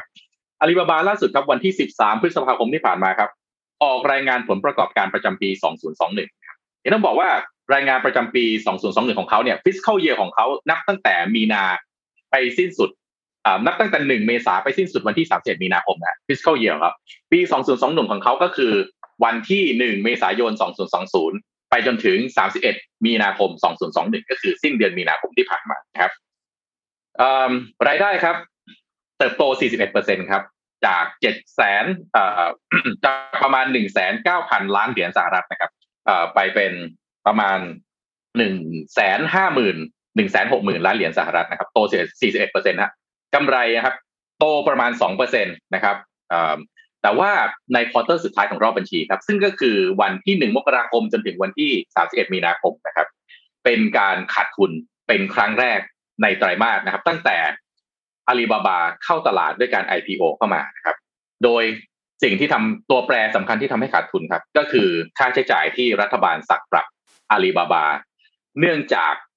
การสอบสวนด้าน antitrust นะครับ ซึ่งเป็นจำนวนค่าปรับที่สูงที่สุดเท่าที่เคยมีมานะครับ นั่นก็คือจำนวนเงิน 2,800 ล้านเหรียญสหรัฐนะครับรายได้หลักของอาลีบาบาครับยังเป็นรายได้จากการให้บริการอีคอมเมิร์ซนะครับซึ่งมีสัดส่วนเป็น 82%ซึ่งใน fiscal year ในรอบบัญชีที่ผ่านมาทั้งปีเนี่ยเติบโตจาก 82%ไปเป็น 86%นะครับที่ 161,400 ล้านหยวนนะครับขออภัยที่ถ้า currency ทุนเงินอาจจะเดี๋ยว US บ้างเดี๋ยวหยวนบ้างนะครับอาลีบาบาคลาวครับเป็นรายได้อันดับ2นะครับของอาลีบาบานะครับเติบโต 50%จากปีที่แล้วนะครับที่ 60,000 ล้านหยวนโดยประมาณนะครับขาดทุนครับ 9,000 ล้านหยวนนะครับ แล้วก็อันที่3ครับรายได้จาก entertainment นะครับอาลีบาบาเองเนี่ยมีการทำหนังนะครับทำเกมทำอะไรต่างๆ ที่ลงทุนในด้าน entertainment ด้วยนะครับ ก็มีสัดส่วนประมาณ 4%ครับ มีรายได้ประมาณ 8,000 ล้านหยวนครับ โดยรวมครับผลประกอบการ หลังจากประกาศออกมาแล้วครับ ขาดทุนไปทั้งหมด 1,190 ล้านเหรียญสหรัฐใน โดยเป็นการขาดทุนใหญ่ที่สุดคือในไตรมาสสุดท้ายที่มีค่าปรับนะฮะจากรัฐบาลจีนเข้ามา 2,800 ล้านเหรียญสหรัฐนะครับ โดยเป็นการขาดทุนครั้งแรกนะฮะตั้งแต่ IPO มาในปี 2014 นะครับ ค่าปรับอย่างเดียว 2,800 ล้านเหรียญสหรัฐครับ คิดเป็น 12%ของรายได้รวมทั้งหมดของอาลีบาบาในปี 2020 ซึ่งค่าปรับนั้นก็มาจากข้อหาในเรื่องของการผูกขาดตลาดที่บอกว่า ถ้าคุณมาใช้บริการของอาลีบาบาในการที่จะเข้าหาใช้บริการอีคอมเมิร์ซนี่แหละนะครับในการทำการตลาดครับก็ห้ามไม่ให้คุณ ไปลงกับที่อื่นกับแพลตฟอร์มอื่นครับซึ่งอันนี้รัฐบาลจีนเองก็ฟันออกมาแล้วครับว่าทำแบบนี้เป็นการผูกขาดตลาดครับซึ่งจากการที่อาลีบาบาขาดทุนนะครับทำให้แจ็คหม่าครับหลุดจากตำแหน่งบุคคลที่ร่ำรวยที่สุดของจีนนะครับแล้วหลังจากนี้ครับสิ่งที่น่ากลัวมากกว่านี้นะครับ ว่าไม่ใช่เพียงแค่อาลีบาบาที่ขาดทุนครับ คนที่หนาวหนาวร้อนๆครับ ก็คือเหมยถวน แล้วก็เทนเซ็นครับที่น่าจะโดนตามมานะครับ ซึ่งอันนี้ครับ ในปีหน้าครับต้องมารอดูว่าในปีหน้าก็คือปีนี้ตั้งแต่วันที่หนึ่งเมษายนเป็นต้นไปซึ่งเป็น fiscal year ของรอบบัญชีบริษัทในจีนนะครับว่าแต่ละบริษัทจะต้องเผชิญกับวิบากกรรมอะไรหมายถึงบริษัทที่เป็นด้านออนไลน์นะครับ ที่รัฐบาลจีนต้องบอกว่าจะใช้คำว่าไล่เช็คบินได้ไหมไล่เช็คบินเรียงตัวเลยนะครับ เพื่อที่จะจัดแถวให้ทุกคนอยู่ในแถว มีอำนาจมากไปรัฐบาลจีนบอกว่าโอเค เราก็จะ ให้คุณรู้ว่าผู้มีอำนาจที่แท้จริงนั้นเป็นอย่างไรนะครับ แต่ว่าทั้งนี้นั้นครับ หลังจากที่มีการประกาศผลประกอบการออกมาจากอาลีบาบาครับอาลีบาบาเองก็ประกาศครับ ว่าแผนปีหน้าก็คือปีนี้นะครับ ปี 2021 เนี่ยนะครับซึ่งจะไปสิ้นสุดรอบบัญชีเอาวันที่ 31 มีนาคมในปีหน้าเนี่ยครับอาลีบาบาตั้งเป้าครับ ที่จะเติบโตอีกประมาณ 20%ครับ จากรายได้ที่ 717,000 ล้านหยวนนะครับ ต้องการโตไปเป็น 930,000 ล้านหยวนนะครับ หรือ 144,000 ล้านเหรียญสหรัฐในรอบบัญชีที่จะถึงนี้นะครับ โดยอาลีบาบามั่นใจว่าการเติบโตนี้จะมีอัตราเร่งมาจากแพนดมิกที่เกิดขึ้นรอบโลกนะครับ ก็คือว่าทุกๆ คนจำเป็นที่จะต้องเข้าไปใช้บริการอีคอมเมิร์ซเพื่อที่จะทำการตลาดนะครับ แล้วก็สำหรับผู้บริโภคก็ต้องเข้าไปหาซื้อสินค้านะครับ แล้วอาลีบาบาเองไม่ได้มีเว็บอาลีบาบาอย่างเดียวนะครับ มีเว็บTmallมีเว็บอื่นๆอีกมากมายนะครับ ก็เป็นที่น่าจับตามองครับว่าอาลีบาบาในหลังจากนี้นะครับ จะเรียกว่าเป็น post antitrust proof แล้วได้ไหมนะฮะว่าหลังจากโดน antitrust ไปแล้วอาลีบาบาจะยังมีหน้าตาเหมือนเดิมไหม แล้วก็แจ็คหม่าเองก็ลงจากการเป็น CEO แล้วนะครับ หลายเรื่องครับมีการเปลี่ยนแปลงเกิดขึ้นมาก ๆ ใน landscape ของบริษัทอินเทอร์เน็ตในประเทศจีน ซึ่งบริษัทเหล่านี้มีผลต่อ landscape ของอินเทอร์เน็ต บริษัทอินเทอร์เน็ตในระดับโลกด้วย ก็ไปติดตามกันดูครับ เราคงเอามาอัปเดตให้ฟังกันเรื่อยๆครับค่ะ เอ็มขอพาไปต่อที่งานวิจัยงานหนึ่งค่ะ ของ Stanford University ค่ะ เป็นเรื่องของการพิมพ์โดยการใช้สมองค่ะ ใช้สมองในการพิมพ์สำหรับคนที่เป็นอัมพาตอะค่ะ ก็คือวารสารชื่อ Nature นะคะ ตีพิมพ์เทคนิคใหม่ของนักวิจัยจากมหาวิทยาลัยสแตนฟอร์ดในการแปลสัญญาณพฤติกรรมของสมอง หรือว่า cognitive signal นะคะ จากการนึกนึกค่ะ แล้วก็ออกมาพิมพ์มันกลายเป็นการพิมพ์แบบนี้เลยนะคะ แต่ว่าไม่ได้ต้องนึกแล้วไปแบบนึกแป้นพิมพ์นะแต่นึกแล้วเขียน เขียนแล้วเสร็จแล้วก็คือมันจะพยายามอ่านว่าไอ้ที่ตัวเขียนวัดๆเหมือนในจอยอะค่ะ มันคือตัวอักษรอะไร แล้วไปแปลงเป็นคำให้แทนค่ะ ก็ใช้วิธีฝังชิปเข้าไปในสมองนะคะ คือฝังชิป สองชิ้นในสมองส่วน motor cortex นะคะ ซึ่งเป็นส่วนที่ควบคุมการเคลื่อนไหว หลังจากนั้นให้ผู้ป่วยจินตนาการว่ากำลังเขียนหนังสือตามปกติ แล้วเสร็จแล้วก็จะส่งสัญญาณชิปเนี่ยส่งสัญญาณผ่านสายไปยังคอมพิวเตอร์โดย AI จะทำหน้าที่ถ่ายทอด mind writing หรือว่าการเขียนด้วยความคิดออกมาจากการถอดรหัส จากการเคลื่อนไหวของมือและนิ้วในการนึกนะ ไม่ใช่เคลื่อนไหวจริง ๆ นะ นึกถึงที่เคยเคยโชว์แบบนึกว่าเคลื่อนไหวอย่างเงี้ยเหรอ อย่างเงี้ย ไม่ใช่นะคิดคิดว่าเขียน คิดว่ากำลังเขียนอยู่เนี่ยค่ะถอดรหัสออกมาผลลัพธ์ที่ได้นะคะ ปรากฏว่าผู้ป่วยอัมพาตวัย 65 ปี สามารถทำความเร็วในการเขียนได้ประมาณ 18คำต่อนาที โดยมีความแม่นยำถึง 94.1%ซึ่งผู้ใหญ่ในวัยใกล้เคียงกันเนี่ยสามารถพิมพ์ข้อความบนสมาร์ทโฟน โดยใช้นิ้วจริง ๆ เนี่ยได้ประมาณ 23คำต่อนาที พิมพ์จริงๆยี่สามคำแต่ว่าคิดเอาเนี่ย ได้สิบแปดเอ็มว่ามันใกล้เคียงกันมากนะคะคือพี่รับได้พี่รับได้มันถือว่าเร็วมากโอเคเลยนะโอเคเลยนะโอ้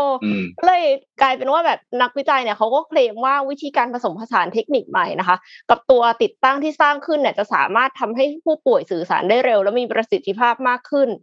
คือถ้าเทียบกันกับวิธีเดิมอะค่ะ วิธีเดิมเขาใช้วิธีให้คิดในการพิมพ์ คือแบบเหมือนจินตนาการว่าตัวเองกำลังพิมพ์อยู่บนคีย์บอร์ดอะ มันช้า แบบเนี้ย เร็วกว่าสองเท่า แน่นอนแหละเอ็มคิดว่านะกว่าจะหาเจอว่าตัวอักษรอยู่ตรงไหนบนคีย์บอร์ดใช่ปะแต่ว่าเจออยู่ตรงไหนตอนมันโทรอยู่ตรงไหน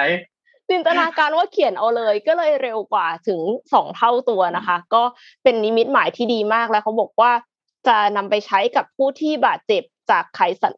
บาดเจ็บที่ไขสันหลัง แล้วก็ผู้ที่เป็นหลอด โรคหลอดเลือดในสมองได้อีกด้วยค่ะ ก็เชื่อว่างานวิจัยเนี้ยจะสร้าง Impact ช่วยคนได้อีกมากเลยค่ะ นี่นี่คนคนหนึ่งที่พี่อยากจะเอาไปให้ใช้แทนเลยนะฮะพี่นึกถึงใครรู้ไหมอันนี้แบบขออนุญาตแซวนะฮะขำๆนะครับ แบบคุณอนุทินทำไมอ๋อเขาเขาภาพลายมือคือแบบ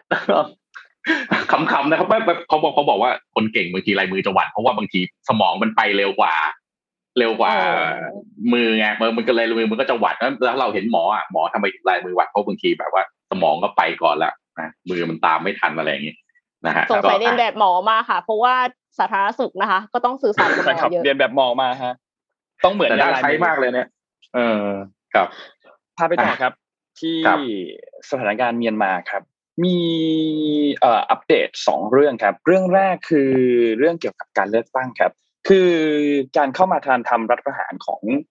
ทหารในรอบนี้ที่เมียนมาเนี่ยมีการอ้างถึงเหตุผลอันนึงว่าการเลือกตั้งในปี 2020 เนี่ยมีการฟรอดเกิดขึ้น หรือว่ามีการทุจริตการเลือกตั้งเกิดขึ้นนะครับ ซึ่งล่าสุดครับทางด้านของกลุ่ม The Asian Network for Free Election กลุ่มนี้เนี่ยเป็นกลุ่มที่เป็นเป็นเหมือนองค์กรอิสระครับเป็น independent observer ก็คือเป็นกลุ่มที่เหมือนกับเข้าไปสำรวจการเลือกตั้งต่าง ๆ นะครับ เขาได้ทำการตีแผ่หลักฐานออกมาชิ้นหนึ่งครับ บอกว่าตูไม่มีหลักฐานไหนเลย ที่พูดถึงว่ามีการฟรอดในเมียนมาเกิดขึ้นพูดง่ายๆก็คือ การเลือกตั้งในครั้งนั้นเนี่ย เป็นการเลือกตั้งที่แสดงถึงเจตจำนงของประชาชนอย่างแท้จริง ว่าต้องการเลือกพรรคขององซานซูจีให้เป็นรัฐบาลนะครับ ซึ่งอย่างที่เราทราบผลการเลือกตั้งกันครับ ว่าผลการเลือกตั้งเนี่ยค่อนข้างที่จะ ขาดนะครับประมาณ 80ถึง80 20 ประมาณนี้นะครับ ทีนี้พอมีหลักฐานออกมาแบบนี้เนี่ยทำให้ข้อหนึ่งที่ทางด้านรัฐบาลอาหารพูดถึงกับเป็นสาเหตุการทำรัฐประหารในรอบนี้เนี่ยว่ามีการทุจริตการเลือกตั้งเนี่ยอาจจะตกไปนะครับ แต่ทีนี้สถานการณ์ล่าสุดเป็นอย่างไรบ้างครับ ที่เมียนมาล่าสุดได้มีเมื่อประมาณสามสัปดาห์ที่แล้วเนี่ยมีการประทะกันอีกครั้งหนึ่งนะครับ ของชาวบ้านกับทางด้านของกลุ่ม ที่ออกมาควบคุมความเรียบร้อยนะครับ ก็มีชาวบ้านเสียชีวิตประมาณ 6 คนจากการประทะกันนะครับทำให้ประชาคมโลกเริ่มมีการออกมาทำการคว่ำบาตรมากขึ้นนะครับ ข้อมูลที่เราได้อัปเดตมาเนี่ยก็คือทางด้านของแคนาดาและอังกฤษนะครับ แคนาดาเนี่ยได้มีการประกาศมาตรการคว่ำบาตรเพิ่มเติมกับบุคคลและนิติบุคคลที่เกี่ยวข้องกับกองทัพของเมียนมานะครับ และเรียกร้องให้มีการฟื้นฟูประชาธิปไตยโดยเร็วที่สุดนะครับ ทางด้านของคุณมาร์กกาโนนะครับซึ่งเป็นรัฐมนตรีกระทรวงการต่างประเทศของแคนาดาเนี่ยได้มีการออกแถลงการออกมา แปลเป็นไทยก็คือแคนาดาเนี่ยอยู่เคียงข้างประชาชนชาวเมียนมา ขณะที่พวกเขายังคงต่อสู้กับการฟื้นฟูประชาธิปไตยและเสรีภาพอย่างต่อเนื่อง และเราจะไม่ลังเลที่จะดำเนินมาตรการการคว่ำบาตรต่อไปนะครับ นอกจากแคนาดาแล้วเนี่ยก็มีทางด้านอังกฤษสหราชอาณาจักรนะครับ ได้มีการออกประกาศคว่ำบาตรต่อเมียนมา JM Enterprise นะครับซึ่งหรือว่าชื่อย่อคือ MGE เนี่ยนะครับ เมียนมา JM Enterprise เนี่ยเป็นบริษัทที่ทำเกี่ยวกับตัวอัญมณีนะครับ อย่างที่เราทราบว่าเมียนมาเนี่ยเป็นแหล่งที่ผลิตหยกค่อนข้างเยอะนะครับ แล้วก็เป็นอัญมณีที่จีนเองก็ต้องการด้วยนะครับ เป็นแหล่งสำคัญของตัวทับทิมและอัญมณีหายากอีกหลายอันนะครับ ทีนี้ กระทรวงการต่างประเทศของสหราชอาณาจักรเนี่ยได้มีการระบุในแถลงการนะครับ บอกว่าได้มีการทำการคว่ำบาตรตัว MGE แล้วนอกจากนี้ก็จะตัดลดแหล่งเงินทุนที่สนับสนุนรัฐบาลอาหารด้วยนะครับ ก็เป็นอีก movement หนึ่งครับจากประชาคมโลกครับที่มีการทำการ movement เรื่องของการคว่ำบาตรเพิ่มเติมนะครับรอยเตอร์เนี่ยรายการว่าก่อนหน้านี้สหรัฐอาณาจักรมีการประกาศคว่ำบาตรอายัดทรัพย์สินของบุคคลที่เกี่ยวข้องกับการทำรัฐประหารในเดือนกุมภาพันธ์ที่ผ่านมาแล้วด้วยนะครับ ก็นี่เป็นอัปเดตล่าสุดครับจากทางด้านของสถานการณ์ในเมียนมาครับ แล้วก็ประชาคมโลกที่ออกมาทำการกดดันครับ อืมครับ พี่ชวนมาดูที่ประเทศไทยต่อนะครับจำมาตรการนี้ได้ไหมครับมาตรการสินเชื่อพักทรัพย์พักหนี้แล้วก็ซอฟท์โลนที่รัฐบาลเองประกาศออกมา เพื่อที่จะช่วยเหลือผู้ที่ได้รับผลกระทบค่ะจำจำกันได้อยู่เนาะที่เราเองก็มีการเชิญตัวแทนจากธนาคารแห่งประเทศไทยเนี่ยมา เรียกว่าอะไรให้ข้อมูลเพิ่มเติมด้วยนะครับ ล่าสุดครับธนาคารแห่งประเทศไทยมีการออกมาเปิดเผยนะฮะว่าความคืบหน้าของการจัดการมาตรการนี้เนี่ยเป็นอย่างไรบ้างแล้วนะครับ ก็ล่าสุดครับผู้อำนวยการอาวุโสธนาคารแห่งประเทศไทยคุณสุวรรณีเจษดาศักดิ์เปิดเผยนะครับว่าความคืบหน้าในการใช้พระราชกำหนดสินเชื่อฟื้นฟู แล้วก็โครงการพักทรัพย์พักหนี้ในวันที่ 10 พฤษภาคมที่ผ่านมานะฮะปัจจุบันธนาคารแห่งประเทศไทยอนุมัติสินเชื่อไปแล้ว 8,225 ล้านบาทนะครับจำนวนผู้ได้รับความช่วยเหลือเนี่ย 4,454 ราย วงเงินอนุมัติเฉลี่ย1ล้าน8แสนบาทต่อราย ก็ถ้าดูวงเงินเฉลี่ยเนี่ยก็เป็นไปได้ว่าน่าจะ เอาไปให้กับผู้ประกอบการรายย่อยนะครับ เพราะว่าต่อรายเนี่ยล้านแปดแสนเนี่ยเรียกว่าถ้าเป็น SME ไซส์ระดับเล็กค่อนกลางหรือกลางไปแล้วเนี่ยล้านแปดเนี่ยผมจะไม่ได้ช่วยอะไรมากนักนะครับ ก็ขณะนี้เนี่ยแต่ว่าในส่วนของพักซับพักหนี้ที่บอกว่าเป็นอะไรโกดังโกดังพักหนี้นะครับ ล่าสุดเนี่ยอนุมัติวงเงินไปแล้วแค่สองรายนะครับ วงเงินตีโอนทรัพย์อยู่ที่เจ็ดร้อยห้าสิบล้านบาท ซึ่งเป็นกิจการโรงแรมแต่เข้าใจว่าเรื่องของการ ไปพักทรัพย์พักหนี้เนี่ยคงจะเป็นเรื่องอะไรนะ มันต้องใช้ระยะเวลานิดหนึ่งเข้าไปตีมูลค่าเข้าไปดูสถานที่นะครับคงจะมีขั้นตอนเยอะนะครับ ก็เลยตอนนี้ยังทำได้แค่สองรายนะครับ ก็อยู่ในขั้นตอนการเจรจามากขึ้นนะครับ แล้วก็สินเชื่อ soft loan เดิมนะฮะธนาคารแห่งประเทศไทยก็ปิดโครงการไปแล้วตั้งแต่วันที่ 12 เมษายนนะครับ ก็พบว่าสินเชื่ออนุมัติไปแล้วที่แสนสามหมื่นแปดพันสองร้อยล้านบาทนะลูกหนี้ที่ได้รับสินเชื่ออยู่ที่เจ็ดหมื่นเจ็ดพันเจ็ดร้อยแปดสิบเจ็ดรายนะ โดยส่วนใหญ่ก็จะอยู่ในกลุ่มที่มีผลกระทบอย่างในยักษ์สำคัญนะเช่นธุรกิจท่องเที่ยวโรงแรมขนส่งร้านอาหาร ยอดวงเงินอนุมัติอยู่ที่เก้าหมื่นหนึ่งพันเก้าร้อยหกสิบห้าล้านบาทครับก็โดยภาพรวมฮะก็ใครที่ได้รับผลกระทบก็ลองดูนะครับก็ติดต่อ SCB ก็ได้นะครับ เพื่อที่จะเข้าถึงสินเชื่อในตอนนี้ ก็หลังจากวัคซีนออกมาเนี่ย ก็หวังว่ากำลังซื้อที่ถูกอั้นอยู่นะ จะได้รับการปลดปล่อยนะครับ ศักยภาพในการใช้จับจ่ายใช้สอยนะฮะแล้วก็ทำให้ ธุรกิจการท่องเที่ยวมันจะกลับมาได้ภายในเวลาสั้นนะครับค่ะเราไปต่อกันแล้วกันค่ะ คือตอนเนี้ย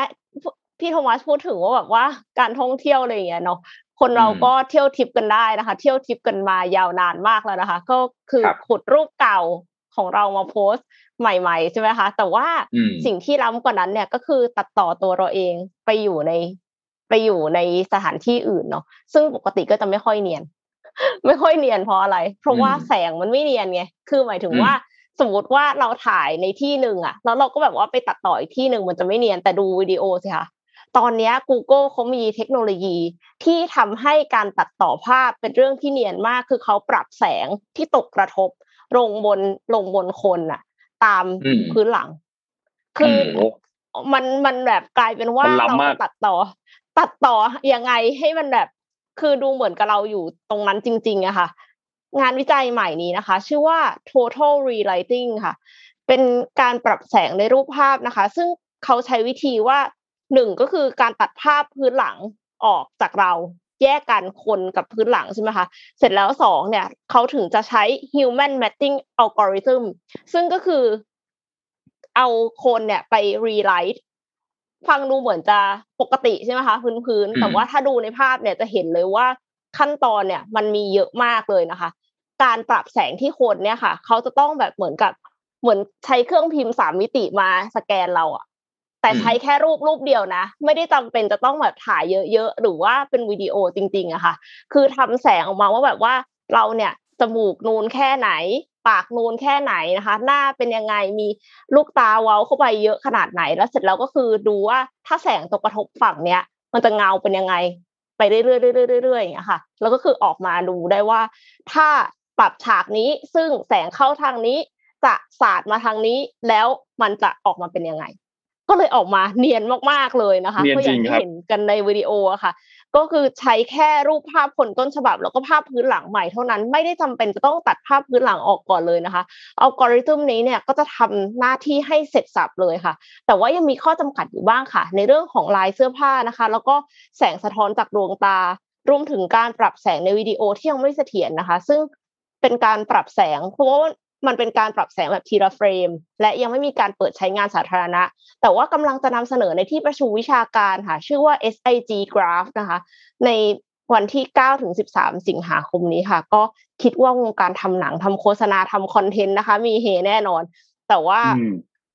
เราอาจจะต้องระวังเรื่องมิจฉาชีพค่ะ ถ้าสมมุตินึกภาพนะ ว่าสิ่งเนี้ยไปอยู่ในมือมิจฉาชีพแล้วเขามีรูปเราอยู่อะ เขาทำเป็นว่าเราอะอยู่ในเหตุการณ์ที่เป็นแบบอาชญากรรมได้เลยนะ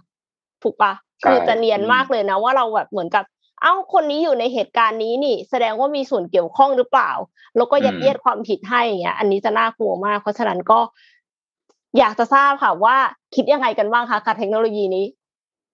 พี่ดูว่ามันเท่มากเลยนะมันทำให้การเที่ยวทิปเกิดขึ้นได้ง่ายขึ้นอย่างหนึ่งนะคือมันเนียนมากเลยอะ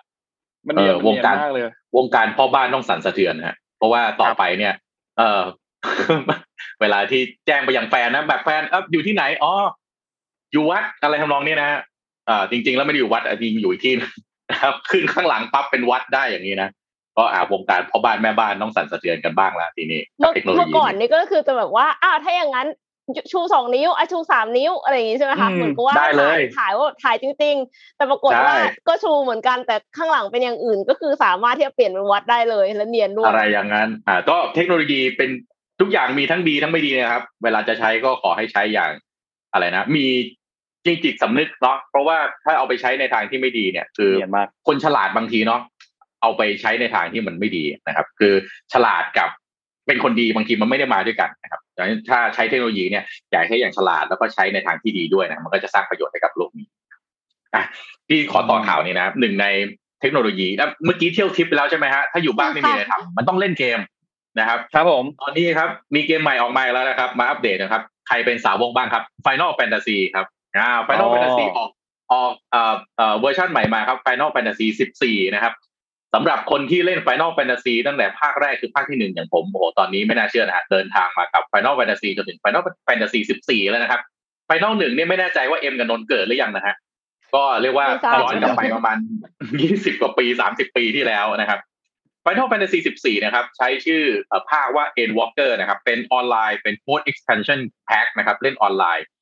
จะเอ่อเอ่อตอนนี้ออกมาให้ดาวน์โหลดแล้วนะครับ โดย Square Enix นะฮะซึ่งเป็นผู้สร้าง Final Fantasy เนี่ย ออกมาให้ข่าวนะครับ ในงาน Digital Fan Festival 2021นะครับผู้กำกับครับ ชื่อดังคนเดิมครับนาโอกิโยชิดะครับ ก็ออกมาประกาศว่า ตอนนี้เนี่ยสามารถที่จะ pre-order กันได้แล้วนะครับ ให้ดาวน์โหลดที่เว็บไซต์ได้แล้วนะครับ แล้วก็ Endwalker เนี่ยก็ถ้าดูภาพนะครับ เดี๋ยวจะมีมาใน PS5 นะครับ PlayStation 5 นะครับ ตอนนี้หลาย ๆ คนยังหาเครื่องเล่นไม่ได้เลยนะครับ แม้กระทั่งผมเองก็ยังหาซื้อเครื่องเล่นไม่ได้เลยหาเครื่องเล่นไม่ได้เลยครับ อ่าแล้วก็อีกอันนึงนะฮะที่เป็นจุดเด่นมากๆเลยของ Final Fantasy นะครับ ทุกภาคเลยนะครับ ก็คือเพลงประกอบครับ ซึ่งอันนี้ก็แต่งโดยคุณมาซาโยชิโซเทนนะครับ ก็ Final Fantasy เนี่ย เพลงขึ้นมาเนี่ยเรียกว่าเป็นเป็นหนึ่งในเกมไม่กี่เกมนะฮะที่ขึ้นเพลงอย่างเดียวคนรู้เลยว่าเนี่ย Final Fantasy นะมันจะเป็นมันจะเป็นแบบเสียงใช่มันจะเป็นเสียงเหมือนเสียงเป็นโนนะครับ เป็นเสียงสังเคราะห์แต่เป็นเหมือนเสียงเป็นโนนะครับ จุดเด่นอันนึงที่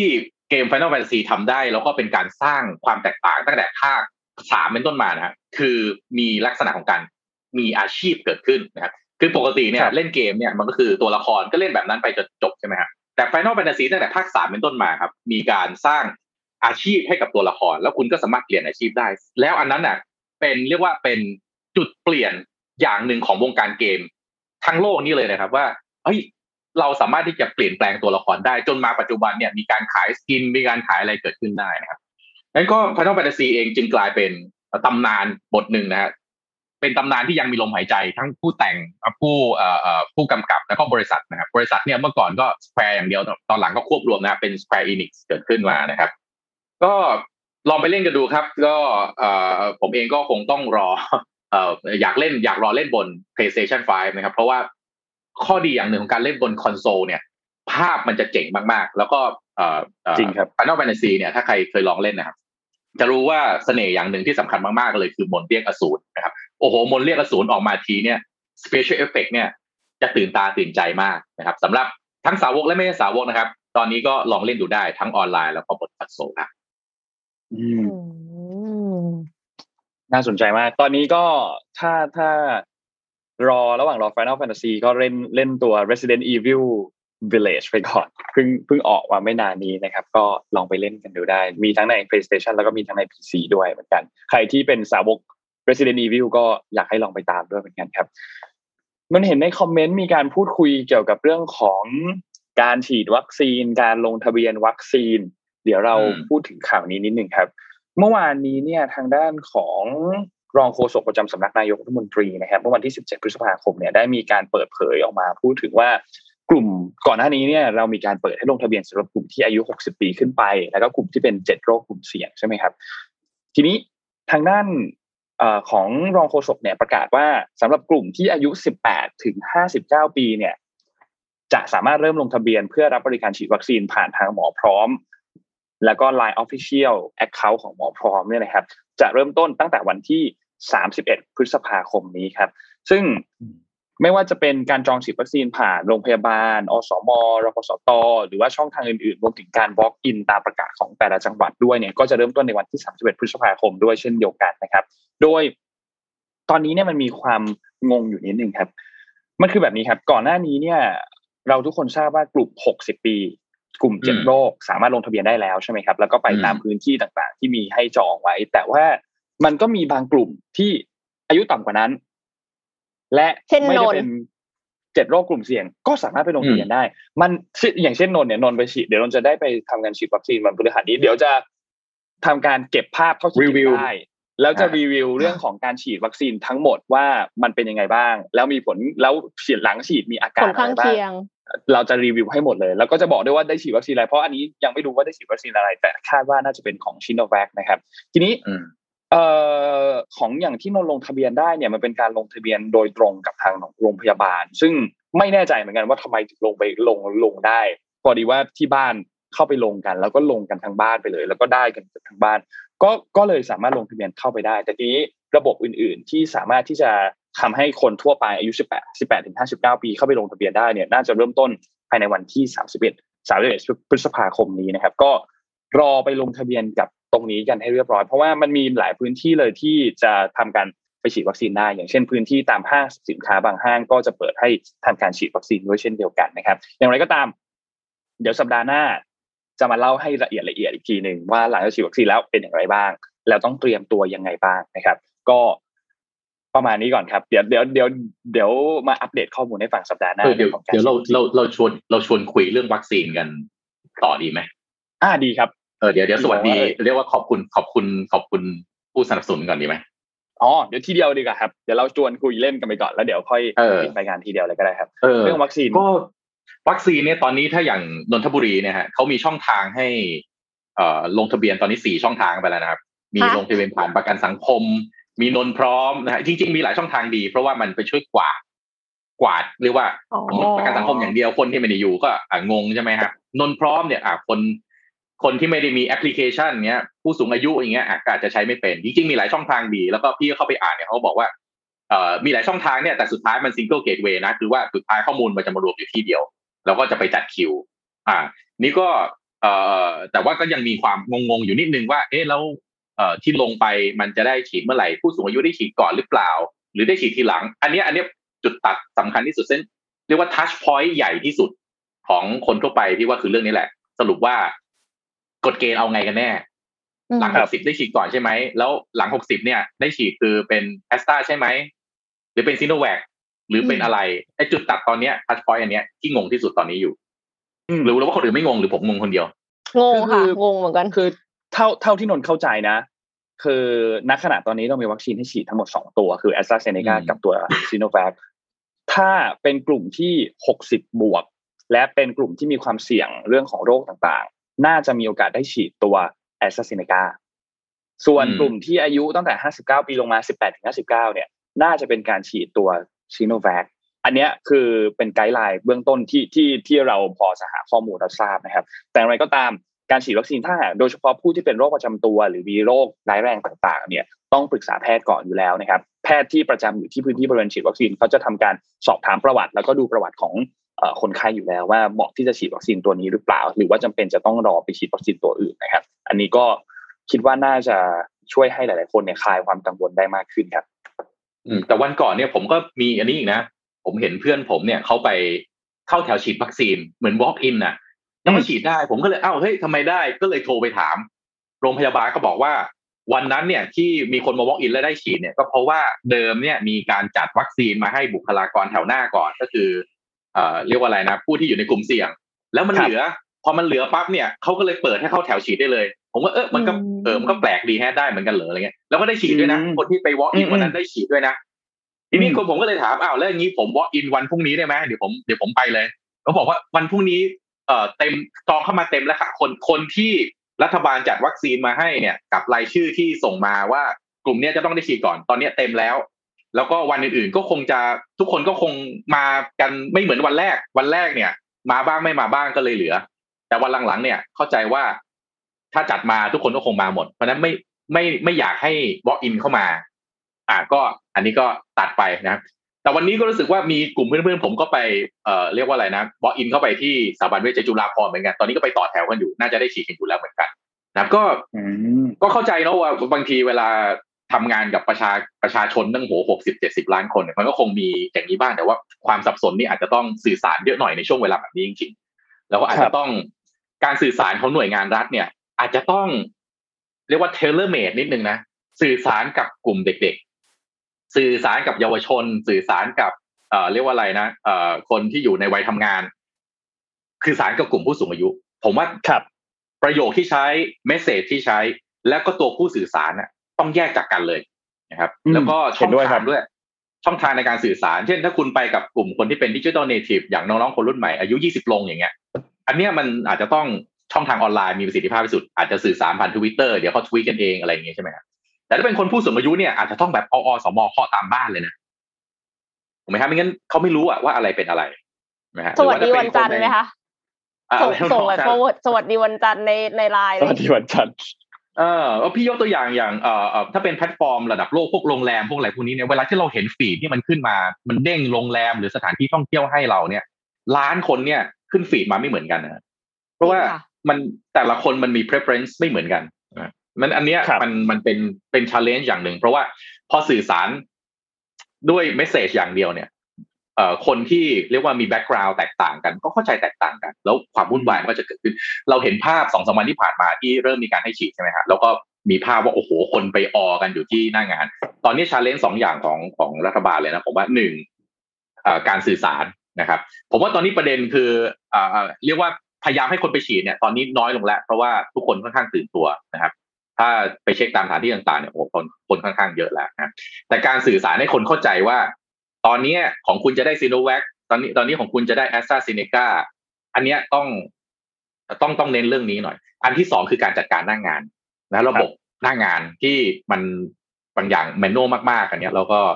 เอ่ออย่างเอ่อผมไปเก็บข้อมูลมาจากคนที่เขาฉีดได้แล้วเนี่ยครับไปที่สถาบันจุฬาภรณ์เนี่ยครับหนึ่งชั่วโมงฉีดได้สิบคน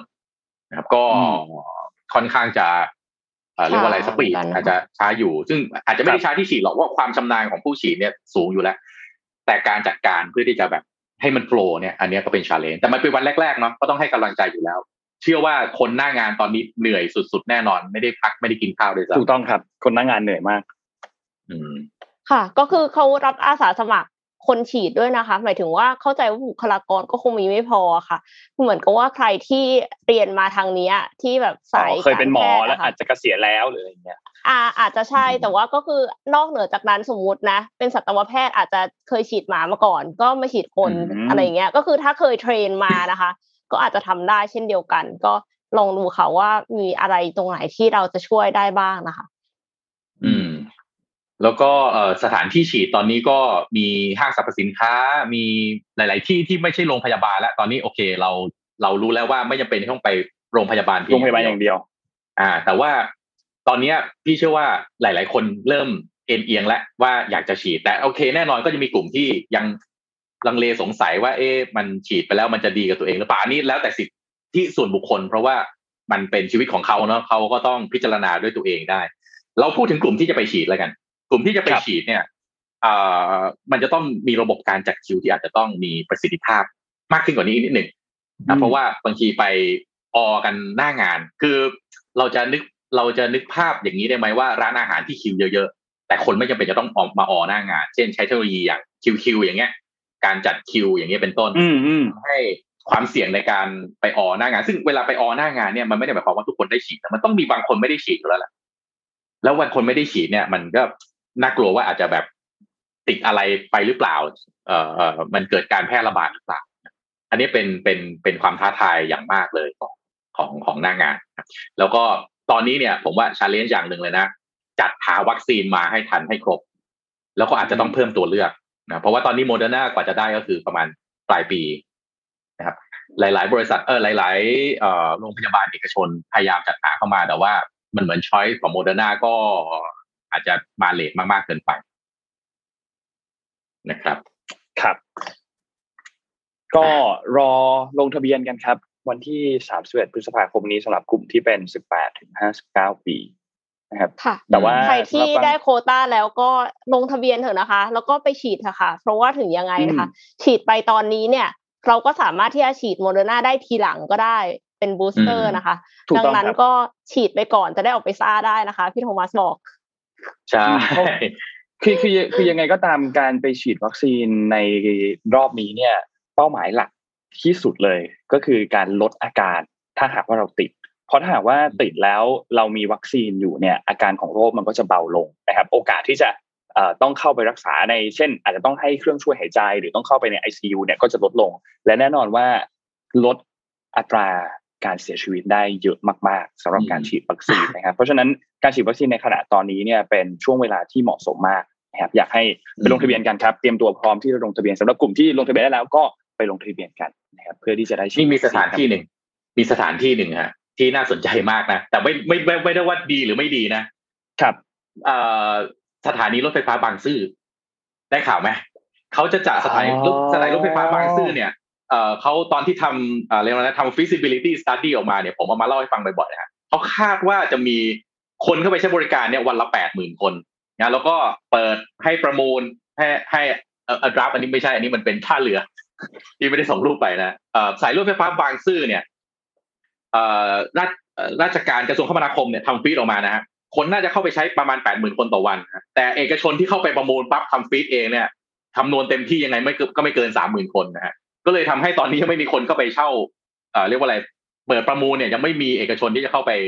เอ่อเช่าพื้นที่ใช้นะครับ เปิดประมูลไปแล้วก็นั่นแหละปิดซองไปยังไม่มีคนยื่นซองนะครับล่าสุดนะฮะเอ่อท่านดมตรีศักสยามครับ เลยเปิดนะฮะให้สถานีไปบางซื่อครับ จะเป็นเอ่อสถานที่สำหรับฉีดวัคซีนนะครับตั้งเป้าที่จะฉีดให้ได้เอ่อเรียกว่าอะไรวันละหมื่นคนเลยนะก็น่าสนใจนะฮะน่าสนใจครับน่าสนใจ เป็นการตลาดที่ อะเหมือนกับว่าเป็นเอ่อปฐมฤกษ์แน่นอนค่ะปฐมฤกษ์ในการเปิดใช้สายเรือรถไฟบางซื่อดีครับนะครับ ถูกก่อนที่แทนที่จะได้ได้ใช้สำหรับการขึ้นรถไฟนะฮะเปิดตัวอย่างยิ่งใหญ่ค่ะ ฉีดวัคซีนก่อน เออเขาทำทุกทางเหมือนกันนะฮะเพื่อที่จะให้สายรถไฟบางซื่อเนี่ยมันเป็นไปได้ในเชิงคอมเมอร์เชียลเนาะแล้วก็เอ่อ SCB ก็เปิดนะฮะเอ่อเอ่อธนาคาร SCB นะครับสำนักงานใหญ่นะที่ตรงรัชโยธินก็เปิดเป็นสถานที่ที่จะให้คนเข้าไปฉีดวัคซีนในพื้นที่นั้นเข้าใจว่ามีเซ็นทรัลลาดพร้าวนะครับ มีเอ่อสถานีรถไฟบางซื่อนะครับแล้วก็มีเอ่อมหาวิทยาลัยศรีปทุม อันนี้เรียกว่าเป็นเอ่อส่วนกรุงเทพตอนเหนือนะฮะก็คนที่อยู่ในพื้นที่สะพานใหม่แจ้งวัฒนะปากเกร็ดเอ่ออะไรอย่างเงี้ยเนี่ยน่าจะปากเกร็ดมนนทบุรีสิเนี่ยกลุ่มเนี้ยจะจะใช้พื้นที่ตรงนี้ได้นะครับก็บางซื่อก็ลองดูนะบางซื่อนี่น่าจะแออัด ที่สุดอันหนึ่งน่าสนใจมากครับ ว่าน่าสนใจการครับจะต้องตรงรนี้องน่ารับสนใจคนเป็นหมื่นเนี่ยหนึ่งที่จอดรถนะเอ่อการสัญจรแถวนั้น ถ้าใครเคยไปนะฮะโอ้โหถนนเนี่ย ยังงงๆอยู่เลยว่าจะขับเข้าออกทางไหน ดีนะฮะเป็นการเทสต์ไดรฟ์คล้ายๆ เป็นการ test drive ของสถานีรถไฟบางซื่อว่าทดสอบระบบครับทดสอบระบบ ใช่ทดสอบระบบว่านะเดี๋ยวทดลองไปใช้แล้วจะเป็นยังไงบ้างนะครับครับอะแล้วเออเอ็มเอ็มได้ลงทะเบียนยังเลย เอ็มลงแล้วค่ะ แต่ว่าเอ็มได้ยี่สิบสองกรกฎาคือเอ็มไม่รู้ว่าเอ็มได้ช่องโหว่ของหมอพร้อมยังไงอะแต่ว่าก็คือมีอยู่ช่วงหนึ่งที่ที่ลงแบบเนี่ย ไม่มีโรคประจำตัว แต่ก็คือลงได้ แต่ว่าวันก่อนหน้าคือเต็มหมดเลย ก็เลยได้วันที่ยี่สิบสองกรกฎาค่ะ นี่ของพี่จนป่านนี้พี่ก็ยังไม่ได้เลยนะพี่ก็ยังคือได้แต่ลงทะจังเบียนหแต่วะยังไม่ไม่ได้ดีหมดพี่วันโทเลยมัสนั่นสิคือแปลว่ามันต้องเสี่ยงดวงเหมือนลอตโต้นิดๆใช่ไหมใช่ใช่คือเขาแบบว่าก่อนที่เขาจะอัปเดต เวอร์ชันใหม่แล้วเสร็จแล้วเขาก็เลยยังไม่ได้ดีเทคว่าเราแบบไม่ได้เป็นหนึ่งในกลุ่มนั้นเลยเออซึ่งซึ่งทำไมนะทำไมเราถึงต้องแบบ ไม่พูดดีกว่า ไปดีกว่านะอันเนี้ยเนี่ยอันเนี้ยผมผมกดผมกดวันรับนัดรับวัคซีนนะเนี่ยอะเนี่ยมันขึ้นอย่างเงี้ย ไม่เห็นอะไรเลย ไม่ไม่มีอะไรเลย ไม่มีอะไรเลยอ๋อไม่มีอะไรเลยครับ มันไม่มีอะไรเลยเนี่ย ผมกดอัปเดตนัดรับวัคซีนอย่างเงี้ย มันก็ยังไม่ไม่ขึ้นในไม่บแออกปอะไรใช่ไหเลมยครับคะ ท่านผู้ชมครับ ไม่บอกอะไรเลยในแอปครับเนี่ย ขึ้นแต่ชื่อแล้วก็ไม่บอกวันที่ว่าอะไรยังไงเลย ก็อืมอันเนี้ยอะผมกดให้ดูนะนี่ มันจะต้องกดเมนูนี้ใช่ไหมนัดรับวัคซีนกดปึ๊บเข้าไปอะหมุน หมุนเสร็จแล้วเป็นยังไงอะไรจะมา ปกติมันต้องมีคาล endar ขึ้น แล้วเสร็จแล้วเราก็จะกดไปตามวัน แล้วมันก็จะบอกว่าใช่ไหมวันนี้เต็มแล้ว อ่า ไม่เนี่ยรับแล้วผมดูเนี่ย ก็ เออ ก็ผ่านผ่านระบบก็อาจจะ หรือว่าคน เข้าไปกดกันเยอะในตอนนี้ก็เลยเซิร์ฟเวอร์รับไม่ไหว แต่ว่าจริง ๆ ก็ต้องเช็คโหลดบาลานซ์ไว้ตั้งแต่แรกแล้วนะ เพราะว่าต้องรู้ว่าคนจะต้องแห่มาใช้บริการพร้อมๆกัน นี่ยังหมุนนี่ยังหมุนอยู่เลยนะครับ ป่านนี้ยังไม่บอกอะไรเลยนะครับ ว่ามีคอมเมนต์แนะให้ไปนำรับให้มาใช้ทางไลน์ค่ะพี่โทมัสเอาใช้ทั้งไลน์แทนใช่ไหมฮะไลน์ออฟฟิเชียลไลน์ออฟฟิเชียลโอเคหมอพร้อม ลองดูค่ะเอาพยายามต่อไปใช้ดวงจะด้วยค่ะหรือเปล่าใช้ดวงด้วย โอเค ครับอะ ส่งทุกคนไปทำงานไหมคะ